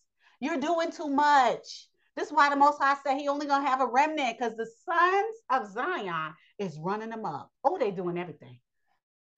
I'm not saying the daughters ain't, but the sons is really doing everything. The sons is supposed to be first. The sons is supposed to be made in the image of the Most High. Women came from the son. The first son was Adam. If you knew who you were in the Most High, you would turn from your wicked ways, seek the Most High's face, the Most High will give you everything you need a wife, a good wife, because he who has a good wife has a good thing. He who has a wife has a good thing, especially a wife who's gonna take care of you. Know the but the a good woman's gonna take care of you. You know this. But anyway, back to what I was saying.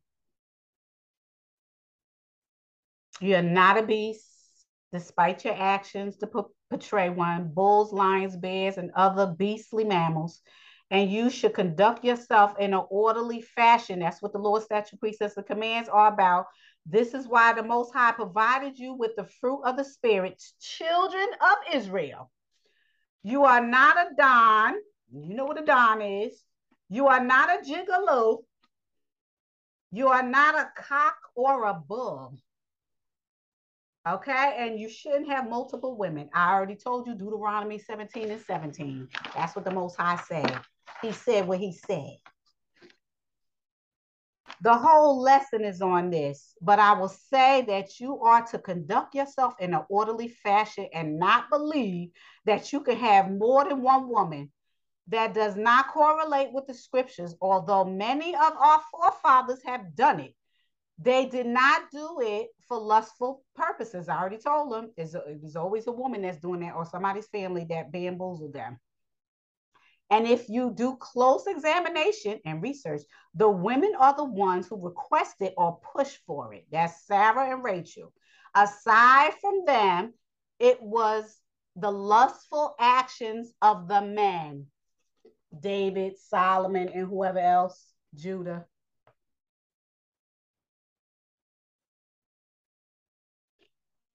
Understand that.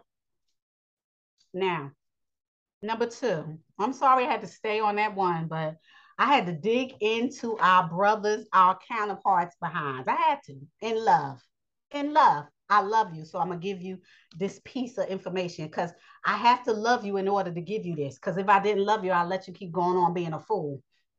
The Most High is allowing you to act like a fool. And guess what? You're going to pay for it because heaven and earth is going to testify against you. I don't want that to happen to you. I want to see you in the next life. I want to love you as a brother, a son, a nephew, a uncle, a grandfather, a father. That's what I want to love you as because you're supposed to be loved like that. And if you didn't have that lack, like I said, because you was raised nine times out of ten, you was raised in a single female um, household, and a woman don't know how to raise no man. I'm sorry. So she ain't doing nothing but coddling and doing all of that stuff and allowing you to do all this nonsense that you shouldn't be doing. Okay. And if you did grow up with a woman that's hateful and terrible, which is the next lesson, then you do have a lack because you're going to be poisoned against your own counterparts. And that is the saddest thing. It's sad when you're going against your own counterparts to go to the devil because that's what you're doing because of something in your life that was never addressed and something that you don't even know is hurting you and deep down in your psyche that need to be getting gotten rid of. You need to get rid of it. You need therapy and you need to see it and you need to get rid of it. Okay? And, and whatever woman poisoned you and made you feel some type of way, this heifer had a lack. Everybody's not the same. I just want you to know that. I'm saying that so we can move on to number two. You are not your female um, partner's father. Okay? Despite you supposedly, according to the laws, statutes, precepts, and commands, in a healthy relationship, you being the head of the household, in a healthy, Yah-fearing relationship, you're supposed to be the head of the household, men. But being that we not, we're not living in those times, Okay, the devil's running rampant. We're not living in those times. These men is coming in here with lack and all kinds of dysfunction, and they trying to lead a household. Sir, sit down and recline. Okay, take a nap. You need to go get some therapy, sir. Because you can't come and run a household and you're dysfunctional. How do you expect somebody to follow you and you're not a leader? Because nine times out of 10, a woman, a female, the child of Israel, female child of Israel, is groomed to be a leader, whether she's a dysfunctional leader or a functional leader. She is groomed to be one. She is groomed to take care of her house because she already know the man ain't gonna be there nine times out of ten. She already knows because she was already raised in a single family household, so she don't have no no uh no other way but to be the way that she is. This is why I'm saying that she need to fix herself because there's all kinds of dysfunction. But trying to learn and um, and raise um, children and try to live this life that we have been given is not Not one of the issues, okay? Because she was groomed to survive. Even as traumatic as she been through, she was groomed to survive. But you, which is also coddled nine times out of ten, you was coddled, and uh, a woman was taking care of you. You don't know you're behind from a hole in the wall, and you trying to be somebody's father instead of being a mate. How about looking in yourself and allowing yourself to grow as a man and learning to understand what that means? And I know a lot of times men, like I said, they grew up in a one parent household and the woman is doing everything she can. If it's a healthy relationship I mean, it can't be that healthy because it's dysfunctional. There's only one person there. That's that's what i'm saying. It's already dysfunctional being one person uh, raising this child, which you need a two parent, a male and a female, to understand how relationships uh, form and grow and sustain themselves. You need to understand that.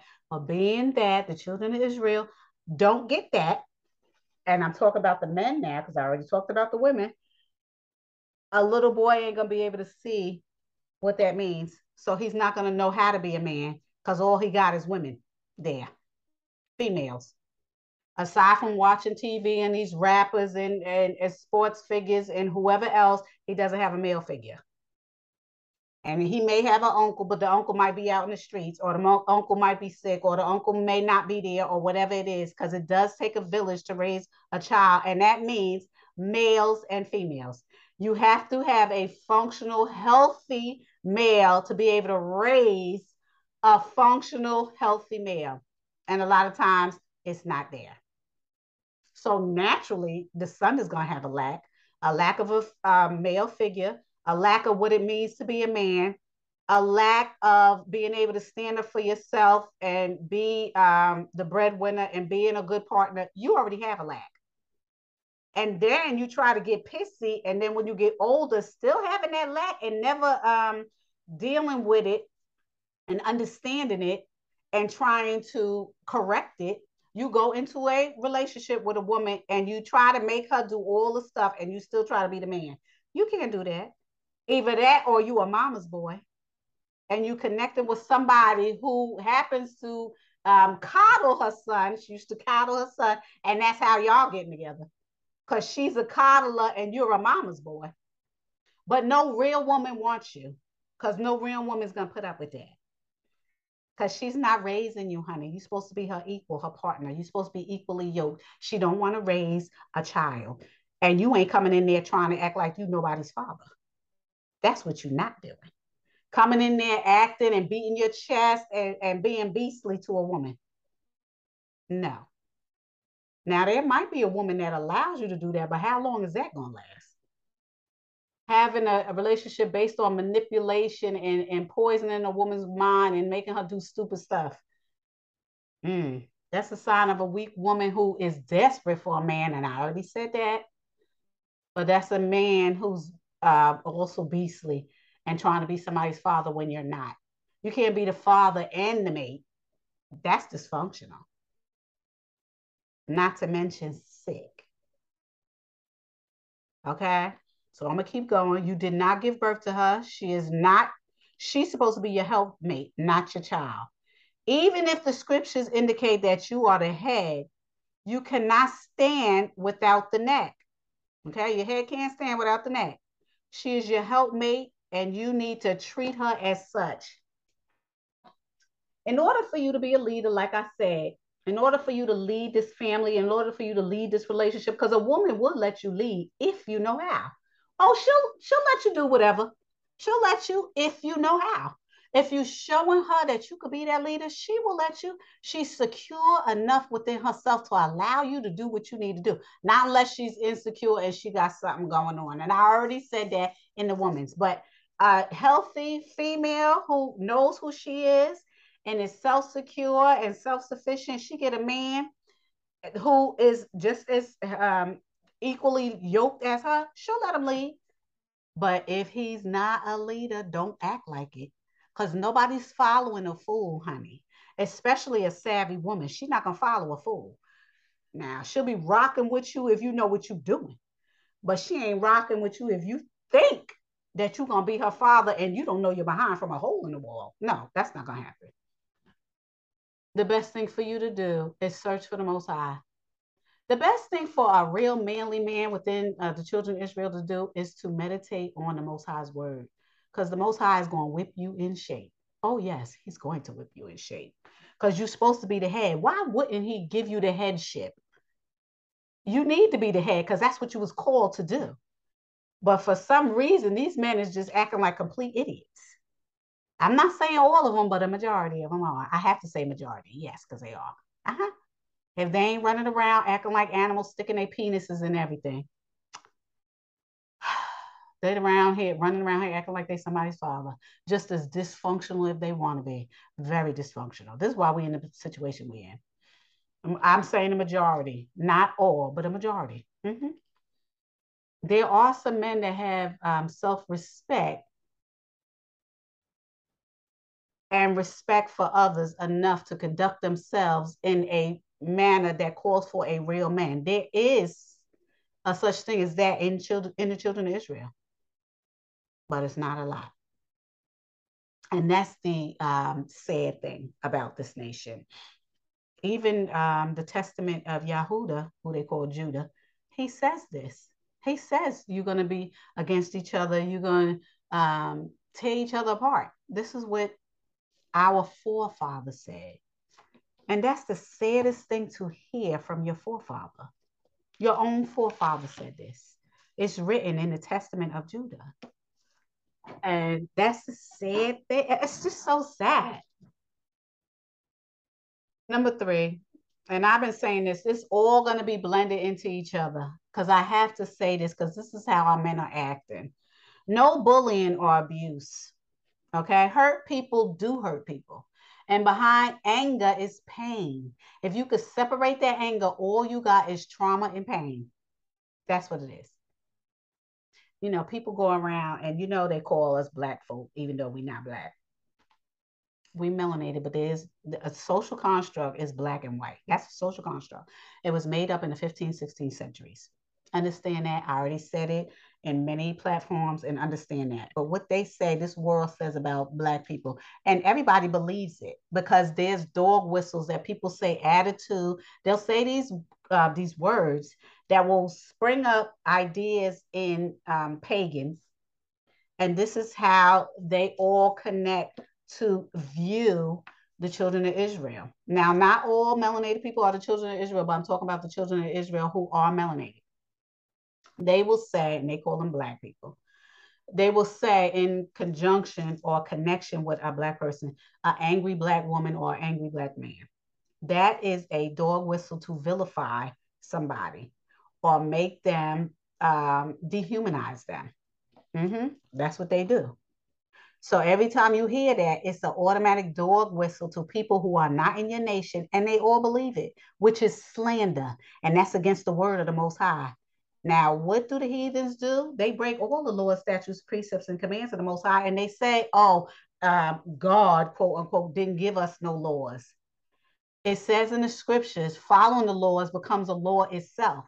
So the Most High put the laws in for the children of Israel so that they wouldn't sin, to stay within the guidelines. However, when Yeshua came down here and started preaching to the Gentiles, those laws became laws to them if you follow them. Because the Most High said, who is in the um, form of Yeshua, he said he's going to judge people by the laws, and that's the children of Israel, and not by the laws. But the law become those non-laws, if you follow the laws, they become a law themselves. Meaning, uh, and I'll give you an example. It says you shouldn't kill. So if somebody's not killing, they abiding by the laws. So it becomes a law itself. Don't kill. So these heathens slash pagans are walk, walking around talking about they don't have to listen to the laws, and nine times out of ten they breaking them. But your position child of Israel, male of Israel, sir of Israel, son of Israel, is to abide by those laws, statutes, precepts, and commands, because you will be judged by them. And one of them is not bullying and abusing your counterparts. So, some men have had abusive pasts, and their foundations of um, is a foundation on abuse. Yeah, a lot of times involving women Um, either the, their mothers abusing them, their sisters abusing them, some extended family members abusing them.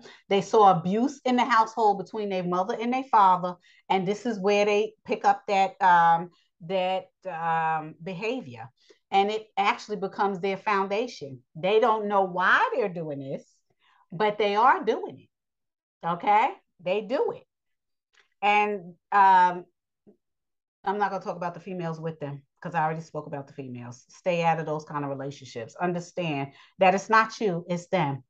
They putting it on you because they can't identify where it's coming from. And that's what it is. Their foundation is based on abuse. They saw it, they experienced it, all of that. That is what it is. It's them. Okay.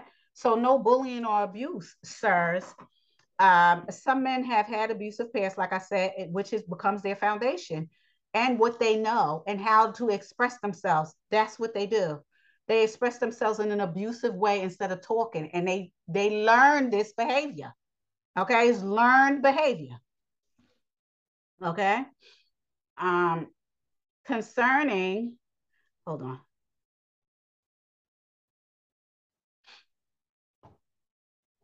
Okay. Um, concerning their first loves, the mother or the father did this. They set the stage for that. And this is why I'm doing this now. Because when men and women get together, everything you do affects your children. Everything you do, whether it be good or bad, whether it be positive or negative, whether it be righteous or wicked, it affects your children. I started with the husband and wife first because the husband and wife bring forth the children. You are going to be um, the uh, the focal point of your children you're going to set the foundation of your children for the next uh, family. And that's why I'm starting with you guys. But your mother and father, if you are bullying and abusing people, it started with them, your mother and father, because that's what you saw, that's what you experienced. It could be your siblings. It could be an extended family member that lived with you that did all of these things to you and made you the way you are but you don't bring that into the next relationship. You're supposed to get rid of all that stuff before you get into a relationship. Okay, you're supposed to get a handle of that stuff. You're supposed to get some counseling for that stuff. A therapist, a counselor, a psychiatrist, maybe it's a psychopathology, who knows? But you're supposed to get on top of this before you go into these loving interpersonal relationships so that you don't bring that nonsense into your relationship. Okay. So your first loves are either your mother and father, and they have not gotten through their past hurts and trauma. It's a circle, a never ending circle if you don't address it. They ignore it, they pretend that it doesn't exist, but it will always rear its ugly head until you recognize it, identify it, and be done with it by working it out in a therapeutic way. Okay? That's abuse bullying and all of that. You don't come into a relationship abusing people and bullying people. Mm-mm. It's not gonna work out for you.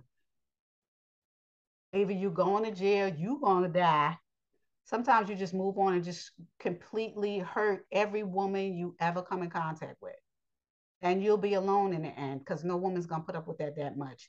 Not unless you kill that woman and go to jail because nobody, no man likes somebody who abuses women, especially if you go to jail. They're gonna whoop you behind. Because nine times out of ten, somebody who abuses women will not have physical contact in a form of a fight with another man. Mm-mm.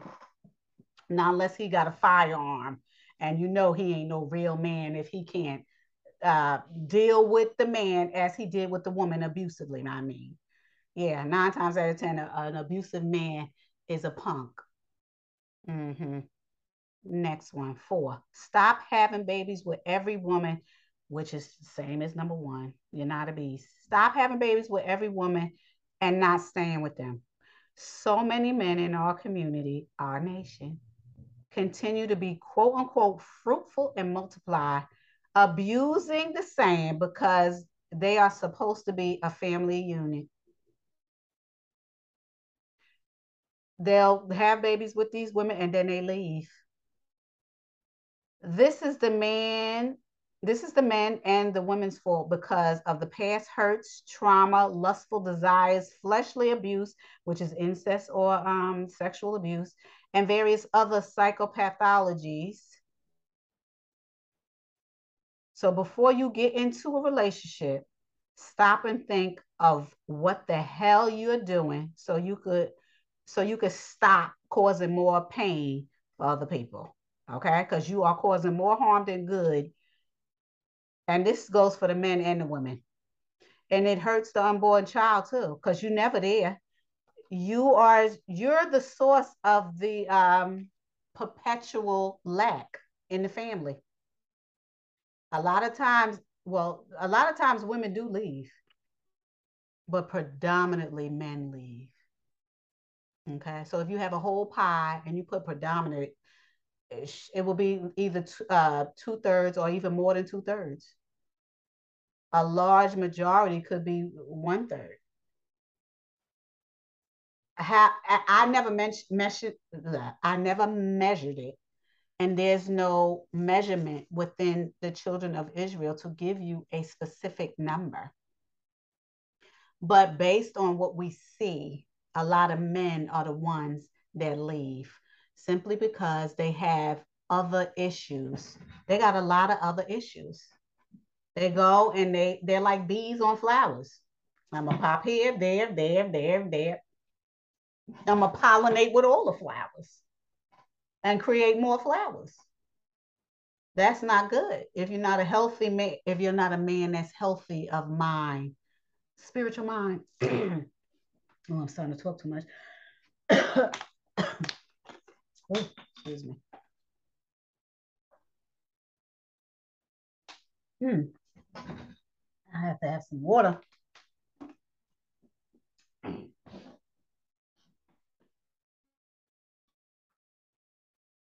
if you're not healthy, in a sound mind, I mean, not healthy physically, your mind, if it's not healthy, you're going to continue to create environments that are dysfunctional. To yell, but I get very emotional when it comes down to this. Like I said, when it comes down to the men, it's my all of the all of these numbers from one to eleven, the honorary eleven, they mesh into each other. Now, a lot of those, a lot of those um, rules that I said about women, it goes for men too. You can use that in men, and a lot of these rules for men can be used for women. Because there's abusive women, and there's women who think that they bulls too going around having sex with all the men and having all these kids by different fathers. Honey, you're not a man. And then the first thing they go, oh, well, if a man could do it, I could do it. Who says who? You're a child of Israel. Where does it say you could do that? Where does it say you could open up your spiritual temple? Because a woman's temple is open in her vagina. It's not like a man. So you're going to open your temple to every thief that comes into your temple so they could wreck your temple. Not only spiritually, they could wreck it physically too, by in the way of diseases. Don't you know the devil is the one who does all this fleshly stuff? So if you could even, if you even thinking like that, the devil is taking over you. So let me get back to what I was saying about the men. Stay within your own nation. The Lord's statute, precepts, and commands say stay within your na- nation. How many times does the Most High say stay away from um, aliens and strangers? Stay in your own nation. He tells a lot of people, and he tells us in laws to stay within your own nation. Do the children of Israel, the men, stay within their own nation? It's more men in the children of Israel outside of their nation having children than the women it's gotten to the point that the demographic, oh, not the demographic, the statistic of men versus women within the nation of Israel. There's so few men. If they ain't running to the heathen or the pagans, which is the same thing, if they're not running to them, they either run into each other, men with men. It's very few men that the children, the females of Israel get to be with. Or maybe this man is having so many children with the daughters of Zion. It's not right. They're doing all kinds of stuff. They're doing everything. Man, y'all doing too much. Y'all really need to do some self-searching. Okay, like I said, stay within your own nation. This is a part of the Lord's statutes, precepts, and commands. The more Israel steers away from Yah's laws, the more they will not. They ain't gonna go. It ain't gonna go well with them in this world. This is why anybody could walk down the street and kill them. And this is the truth. You know, this is the truth more and more um, things will not go well with them. Even if you think that all is well with your personal relationship with the person that is not of your nation, there is bound to be aspects of your relationship that will go left, and it will. And there will be problems with your personal outlooks, values, and views, as well as your forefathers' covenant with the Most High. That is this, that this nation has never listened to most they never listen to this. They never listen to the most high's laws especially the men. Look at the history concerning your relationship in the grand scheme of nations. And you will know exactly what i'm talking about. If you ignore that you will ignore it at your own demise and peril. Mm-hmm. you want to keep going to other nations the most high is going to fix you because if that family or if that nation doesn't like you, or if they accept you and tolerate you, they won't tolerate your family. They won't tolerate your children. They won't tolerate none of that. Notice the children of Israel embrace everybody. They shouldn't, but they do. It's not in their history to do that. They embrace everybody. Does the rest of the nations, the rest of the pagans embrace everybody? No. Wake up, children of Israel. You're being stupid. The Most High said, My children are sottish. They're dumb. They're stupid. Sottish means stupid. You're dumb. The devils know what they're supposed to do, but not my children. They want to keep walking in darkness. This is what the Most High is saying. I'm giving loose translations here. That's what the Most High is saying. You're stupid. Yes, the men are stupid. They don't know any better. They following their penises and balls. That's what they following. Okay? You're following your loins, and it's not going to go well for you. You could be erasing your own legacy, mm-hmm, wiping yourself out. And that is one thing that happens along with your spiritual values that matter most because you are of a particular people who's not supposed to be mixing and mingling. This is scriptural, and the proof is in the pudding. Okay. That's number five. Stay within your own nation. Number six, a man is supposed to have a helpmate. That's his female of his own nation. Not a punching bag. You do not own your significant other. Okay. And I said that a little bit about the abusive man. I'm going to say it again. She is not the object to be abused emotionally or physically.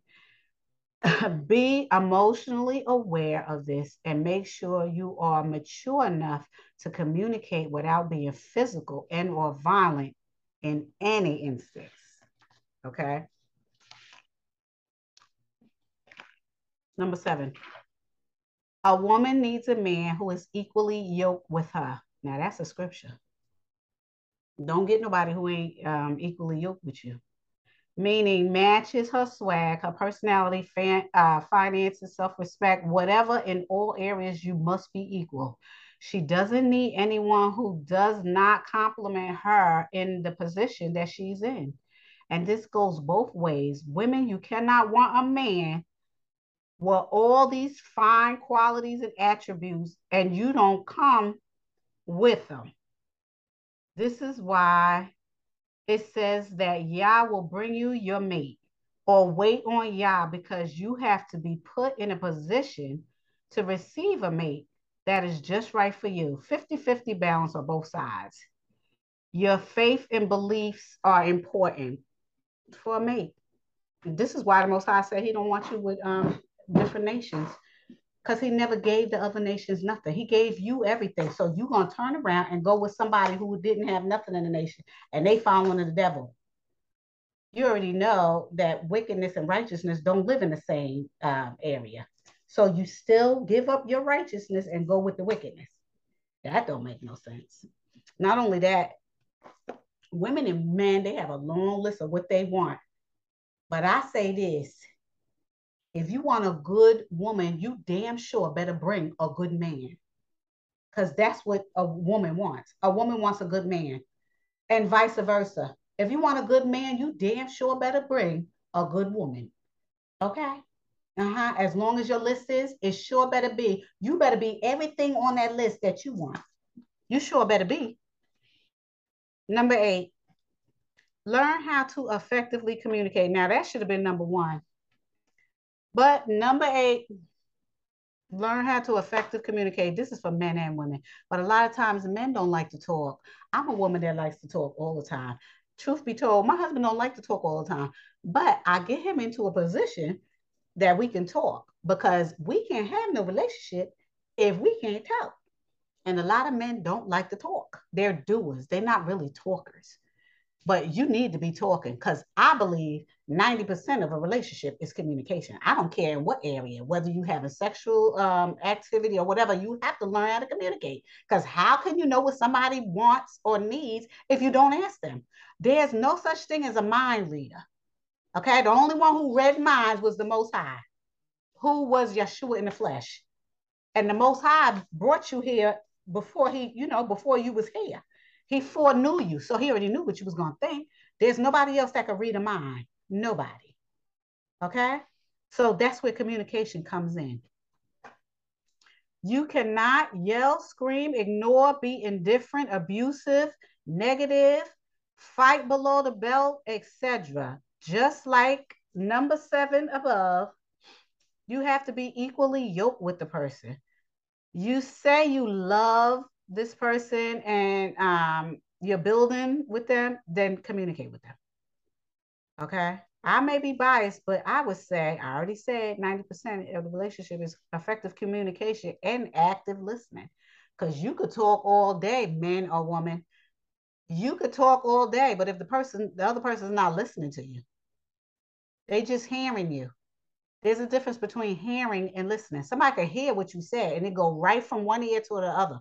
If they listening to you, that means they are receiving what is said and they are um, going to um, take what you said in order to be able to answer you, in order to be able to cognitively answer the question and be in the um, realm of communicating with you. Okay? That's active listening, which is different from hearing. Oh, yeah, I heard it. But you didn't hear nothing the person said. Okay? All right. So um, that along with faith and belief, um, which is also from the Most High. Okay, you're gonna need that. You need that.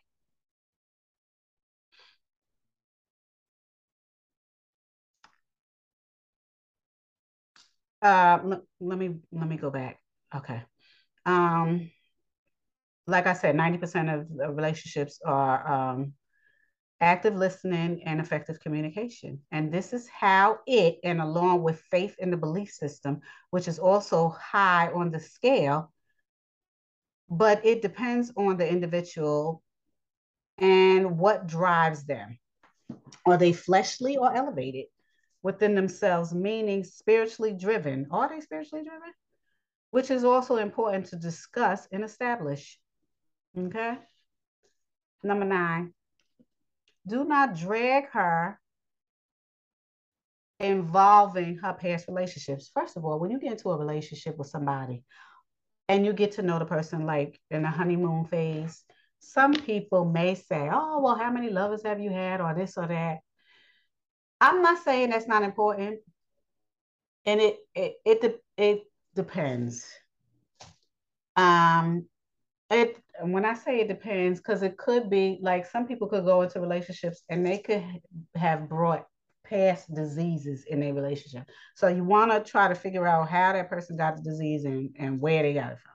So a lot of times when people get these diseases, they sexual diseases and you should go to my platform because I talk about that. Sexual diseases with a, a, um, a partner. Now, why does the devil make diseases? because he goes against the Most High. The Most High say you should have one partner, but the devil saying use that flesh to set it off, honey. This way the diseases come in, so he can abuse your flesh and abuse you, get to you.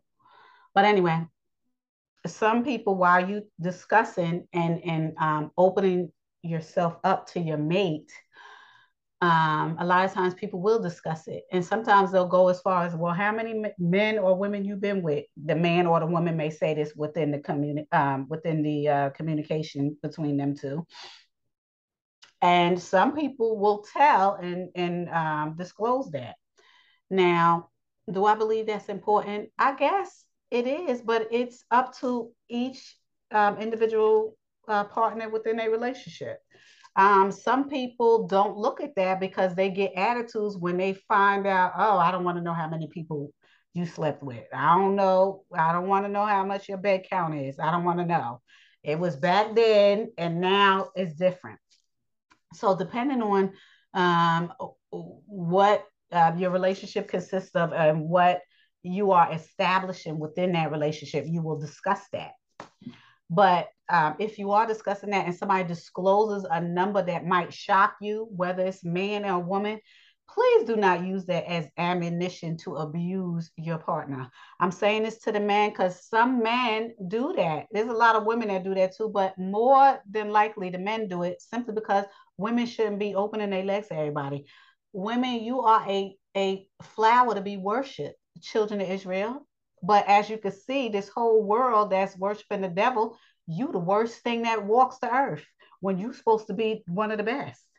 Okay. So you jumping in and out of bed with everybody, not only are you opening yourself up to diseases, you opening yourself up to spiritual connections with other people because having sex is a spiritual experience more than a physical experience. It says this in the scriptures. It also indicates this when the Most High said he's coming to get his bride and they're going to be in a chamber of love and all this other stuff. Yes. So does it matter that a woman, um, whether a woman has a lot of um, past relationships and sexual relationships? Hell to the yeah. Yes, I'm a woman and I got to jump on the man's side and say, you are a beautiful, I'm saying you are a beautiful flower your temple should never be violated like that. It should never be trodden down by devils. But you're allowing yourself to be by every penis you allow inside your vagina. I have to say it like that because I got to make it vulgar enough for you to stop. Every time you have sex with another man, you are violating your temple. You are violating your own body. It says that in the scriptures. Sexual immorality is a violation of your own body. It says that. And if a woman did do that and she turned from her wicked ways and you are going with her and y'all together and you understand what her background is, do not use that as ammunition against her because she's already changing. That's what I'm saying. Do not hold this against her because she can't get in the time machine and stop it and go back to where she was. She can't. She already did what she did. If she turned from her wicked ways and don't do that no more, and y'all together, y'all have this conversation, and you be shocked at what she said, and you can't handle it, don't use it against her. Okay? You should not be worried about her past if she's not worried about yours. Remember, you were not there. And if you choose to be with her, this means that you're not worried about what happened back there, back then. Not unless there's a disease that comes into play that she can't get rid of, a virus or whatever it is. She has to tell you, and y'all got to work it out if you plan to stay with her. That's the only way I would believe that you should be um, asking these questions. You are, um, and excuse me, everything that happened was in the past, and you are here starting things off fresh and new, so to speak. There's no need to discuss the past if you must be willing, if you are willing and able to put your best foot forward and move um, without looking back at something um, that didn't involve you because you wasn't there back then. She didn't even know you back then. And even if she did, you were not a part of the equation. So why should you worry about it if it's not involving a life or death disease? Involving you with sex. Okay. It's obsessive and compulsive behavior. It's best not to ask or get in, um, get out of the way before you establish a relationship. If what she tells you, if she turned from her wicked ways and decide, oh yeah, if she there's no diseases involved or nothing like that, then she decides to disclose how many bad partners she had, and it shocks you. If you don't like it, don't be in a relationship with her. But if you go in a relationship with her and you say it's all right and y'all get into an argument and you bring that up, the Most High is going to get after you because you chose to be with her. Mm-hmm. You chose to be with her. Number 10, watch your mouth. Uh-huh. Watch your mouth, sirs. Words hurt. Like I stated above, bridle your tongue, which means be quiet. You don't got nothing nice to say. And don't use words to hurt people. If you're in an emotional state, you have to pull away and gather your thoughts before you lash out and abuse your partner. You need to talk about this later on. Walk away first. Think about whatever you're going to think about and learn to hold your tongue. Okay? It's better to be quiet and wait to cool off before getting into disputes, okay? And letting secret ammunition come and hurt your partner and trigger them to hurt you. Okay, that's terrible. That's not fighting fair, which I also say to women. This goes for both. Always remember to take the high road. Ask yourself, do you want to be right or do you want to be in a relationship? Okay. Do you want to love this person? Do you really love this person? If you do love the person, why would you want to hurt them to the core of their being? That don't make no sense. And then turn around and go, oh, yeah, I love you. How? How when I can hear what's in your heart? You just told me what's in your heart. First you say I'm an X, Y, and Z, and now all of a sudden you love me. Sometimes you got to watch what you say because once that is out, once you release that by your mouth, you can't take it back. And this is the honorary one, number 11. Don't be a mama's boy. like I said before, be a man, okay? And get off your mama's tit. Your, your female that you're going to get into a relationship is not your mother. And you may be drawn to somebody who does coddle and has coddled her children. So you may be connected to that. You may be drawn to that. And that's how dysfunctional relationships are. One act like the mother, another one act like the son, even though they husband and wife. Okay. Many times as mothers, we coddle our sons because of what they had to endure in this world, being Yasharel. Okay, we understand what happens to them. We got to teach them about the police when they four and five years old. We got to be scared, you know, when they go into school, is somebody gonna abuse them? We scared when they go out. We don't know, and we pray that they come home safely. This is regular stuff in Yasharel. Okay.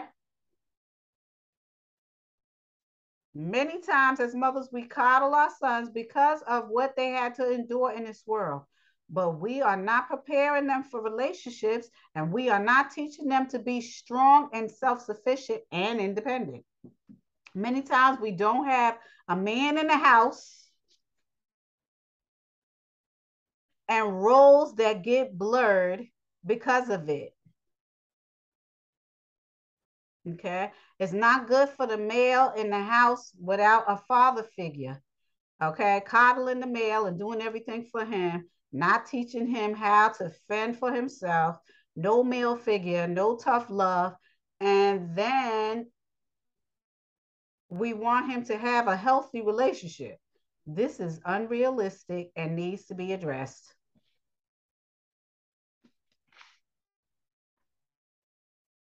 There's no way in the world you could be a man and a child at the same time. And a lot of times, we as female, if we are coddling and babying our sons, we will always do it because there's um, a lack on both ends. A lot of times, the um, the mother of that child being coddled, She's overprotective because she hasn't been protected. So she gonna make sure she coddles her child so nothing happens to him because she didn't feel protected. And I say that already about females, and it happens. The female in Yasharel a lot of times is not protected. So if she's raising a child, she gonna protect him with every everything she got. Yeah. And that's where the dysfunction comes in. Cause she ain't gonna be able to get no man because the man that she raised up is now a man. So now she ain't gonna have no real relationship with another man because she got this baby she wrote, she uh she uh, created and raised up. Now he's a man. You can't have two men in the house. It's so much confusion. She's a baby. Uh, I mean, excuse me. She she protects and coddles her son, who's now grown. So now he's the man of the house. No other man could get in there because she already got him in there because she's already dysfunctionally connected to him. And even if he get married to somebody, there's still a dysfunction, a dysfunctional um, connection because more than likely the person that he married is also a coddler who takes over everything. She's the mother even of the husband or the next man that come in there. Child, it's a vicious cycle. It's terrible. And people don't see it. They don't see it. Well, I'm sure I made this relationship um, lesson really long, extra long. So I'm going to cut the rest of it. And what I would say is no relationship is perfect, but they can be excellent and specifically fashioned and designed just for you, just for the individual, if you work at it. Also, your relationship may not be or look ideal to others due to its specified complexities or unconventional manner. But that's not for anyone else to decide. If it works for you and it's just you two, it's no one else's concern or business. Okay. You also need to, for those people who need you know they they feel their heart pricked in this lesson for those people who need or require or would like to have counseling um yeah you need to have a serious talk with your significant other or get couples counseling only if you need the help you should go seek counseling from a non-biased judge like a counselor or a therapist there could be some underlying issues coming from both of you that need to be corrected or exposed so that you can uh, clear it up. You also need to learn how to um, have a healthy interpersonal relationship between you and your spouse or family members. Um, this is a part of your overall personal growth process and self evaluation process which will be beneficial to the whole relationship and aid it in continued growth and prosperity. Okay? Um, I want to say lastly, everyone grew up in their own environment um, in their own environment differently. Their ideas, ideals are different. They are different um, and have different principles and concepts. So remember that when you have and hear about other people's relationships and you abuse them and talk about them and slander them, it's very juvenile and, uh, and ignorant and senseless to put um, to get angry about the other person um, or even talk about it and slander it because they don't see or have experienced your life in your way. This way of thinking is ridiculous and self centered, which you may want to go see somebody about. Now, let me just break down what I said because it might sound a little scattered. When you're telling um, someone who is not a professional your um, ideas and ideals of your relationship and it's dysfunctional, Now, remember, you telling somebody, just a friend or whoever it is, coworker, and you telling them your business, and they listen to this relationship and it sounds off to them. They're gonna either talk about you or they're gonna uh, to somebody else, or they're gonna talk about you to you and say, "What kind of relationship is that?" And they're gonna poke fun of it. Every relationship is different. Okay, every relationship is different, and it's not up to me or you to slander or talk about anybody else's relationship because I didn't grow up the way you grew up. You didn't grow up the way I grew up. You didn't have to deal with certain things I had to deal with, and I didn't have to deal with certain things you had to deal with. So why is it that we got to have the same type of relationship? It's not. That's not realistic, and it's juvenile and senseless, which means stupid. People are people. They have their own ideas of whatever it is. They look at other people's relationship and they say, "Oh, I want that relationship," but you have no idea what kind of relationship somebody else has. Build and strengthen your own relationship, and then you'll have an excellent relationship. That's what you need to do. Stop worrying about everybody else's relationship and build your own relationship. Okay. So, with that, I want to say a couple of um, scriptures and then we'll wrap it up because I don't even know how long I'm going. It might be two hours, three hours, but I really need to get you to understand about different types of relationships and how we got to where we are. Okay. So I'm going to say a few or a couple, maybe a few um, lessons or scriptures in regards to finding a good wife, meaning finding a good mate. Okay, it says, and I'm talking to the man, he who finds a good thing, excuse me, he who finds a wife finds a good thing and obtains favor from the Most High. Now, I already told you that I'm going to be reading various scriptures from different um, Bibles. So it's going to be the English Standard Version, King James Version, and New International Version. Okay. So this is from the um, Standard International Version. And I'll let you know if it's different.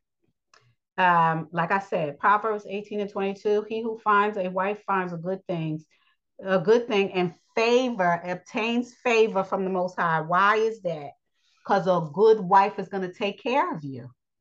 A good, healthy wife is going to take care of her husband and take care of her household. That's what the scriptures say. Okay. And I want to read this Proverbs 31 10 through 31. All right. Um, instead of going all the way down to um, verse 31, I'm going to shorten it and just say Proverbs 31 10 through 12. Um, what it concerns is a wife of noble character. So this is, you know, finding a good wife. So the scriptures is discussing Proverbs um, in regards to a wife who has good character. That's what men want. Okay, men strive to do that. Not every man, because you know there's some dysfunctional men. But uh, for the most part, men strive to have a good wife. So, like I said, along with Proverbs 18 and 22, I will say Proverbs 31, um, 10 through 12. And it says, A wife of noble character. Um, verse 10 A wife of noble character, who can find? She is worth far more than rubies. 11. Her husband has full confidence in her and lacks nothing of value. 12, she brings him good, not harm, all of the days of her life. So she's a benefit to her husband. Basically, she's a benefit to her husband. And the same goes for the husband. It's supposed to be the benefit of uh, to the wife. Okay, so I'm going to read one more and then we'll go to another um, group of verses.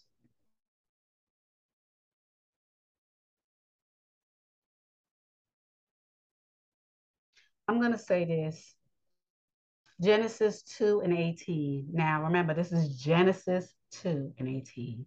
This is when um, the Most High made Adam. Now, the scriptures say Adam was complete until he was separated. However, He did not want to be alone. The Most High said, You're not going to be alone.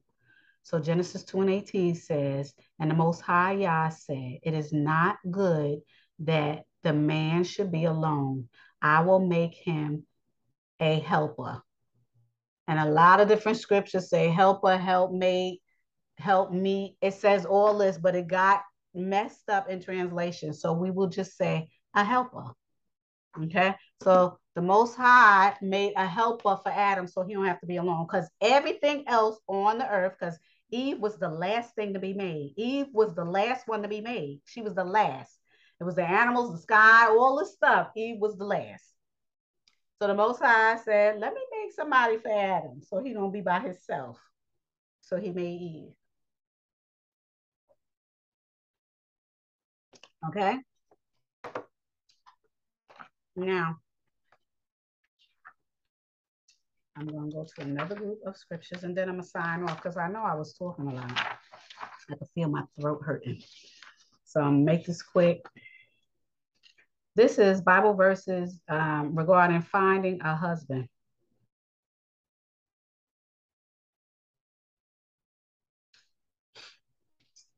And it says,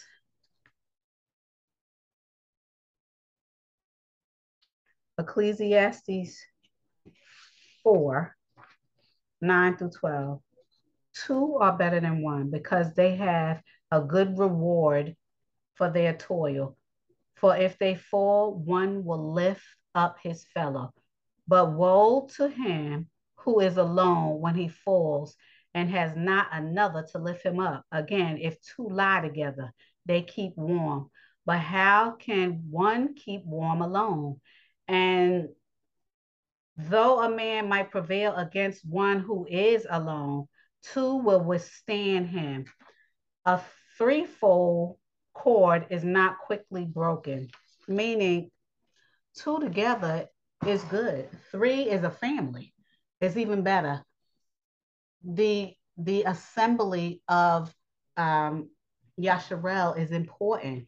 So having a husband is important. Okay. He creates the seed to have a family. That's important. Okay. Um, this is important for um, both parties to come together.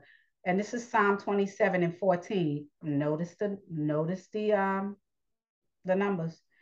Wait upon the Most High, be strong, and let your heart take courage. Wait on the Most High. So you got to wait on the Most High for your husband. Okay? Genesis 2 and 24. Therefore, a man shall leave his father and his mother and hold fast to his wife, and they shall become one flesh. You can't have children without becoming one flesh. And I'm going to read this last one right here. 2 Corinthians 6 and 14. Do not be unequally yoked with unbelievers. For what partnership has righteousness with lawlessness? Or what fellowship has light with darkness? Okay. The children of the Most High is supposed to be the children of light. Going outside your own nation is wickedness. Being unequally yoked is wickedness. Okay? Two of the same nation, that's how it's supposed to be. It's not supposed to be different nations mixed and mingled. It's not supposed to be that. That's what the scriptures say.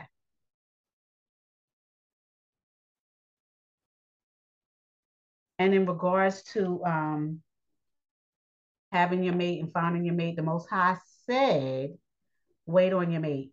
I mean, wait for me to give you your mate. And it says Matthew 7 and 7 ask and it will be given to you. Seek and you will find. Knock and it will be open to you. The Most High gonna give you everything you need to get. Seek Him first, His kingdom and His righteousness.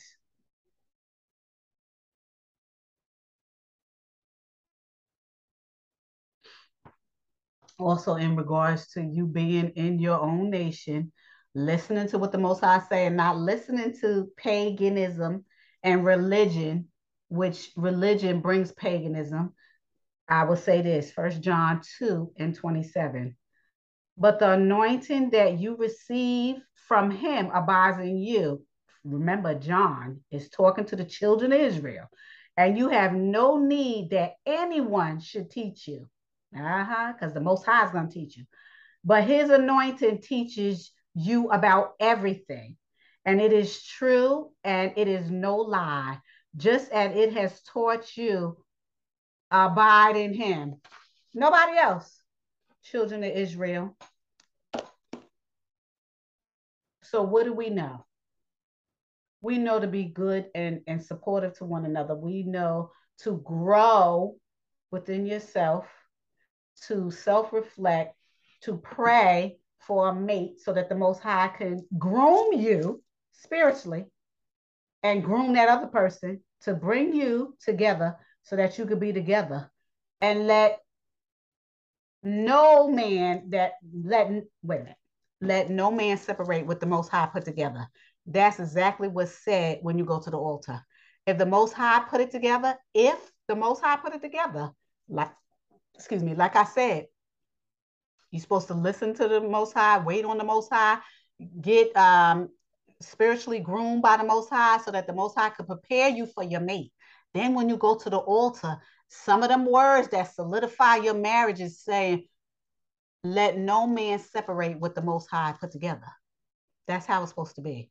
You don't go out and lust for some man or be desperate for some man or some man to be desperate for a woman and, and just want to have sex with a woman or whatever it is, and then go to the altar and they say these words and then a, a year later, two years later, you getting a divorce or you living in a loveless marriage. That's not what the Most High put together. That's what you put together. This is why people get divorced and they talk about irreconcilable differences. Damn it, no, there's no such thing as that. If you walking in the Most High, because that means if you're walking in the Most High, the Most High brought you to your mate, and y'all living harmoniously and with good communication and listening, active listening, and y'all doing all the things that the Most High groomed you to do. Aside for that, your marriage is a sham. Mm-hmm. Yes, it's a sham. Anyway, with that, I will say thank you for listening. I hope you learned something. I hope this lesson edified you. This is lesson number one, which is um, a relationship series, and it's um, the 10 rules to utilize in a relationship. Um, thank you, and until next time.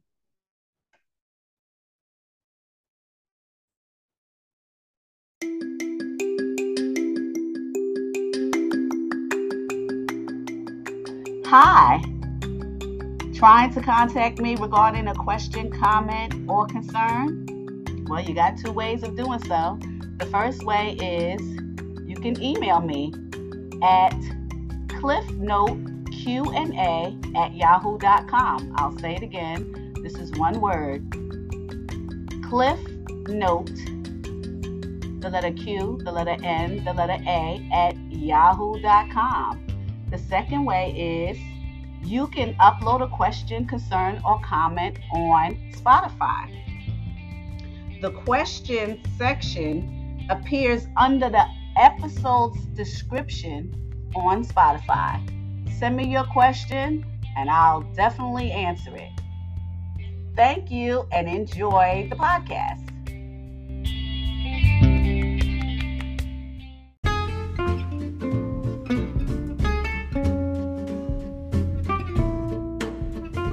It's good to hear the word of truth of the Most High. But you know what's better? Hitting that follow button and hitting the small bell next to it to be notified of new content. You can also save a life by sharing this valuable content. Go ahead, save a life today. Thanks.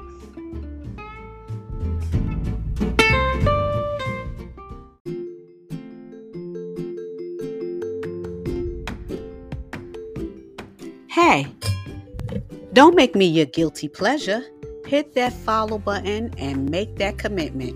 You will not be disappointed. And it's free. It doesn't cost nothing to hit that follow. Thanks.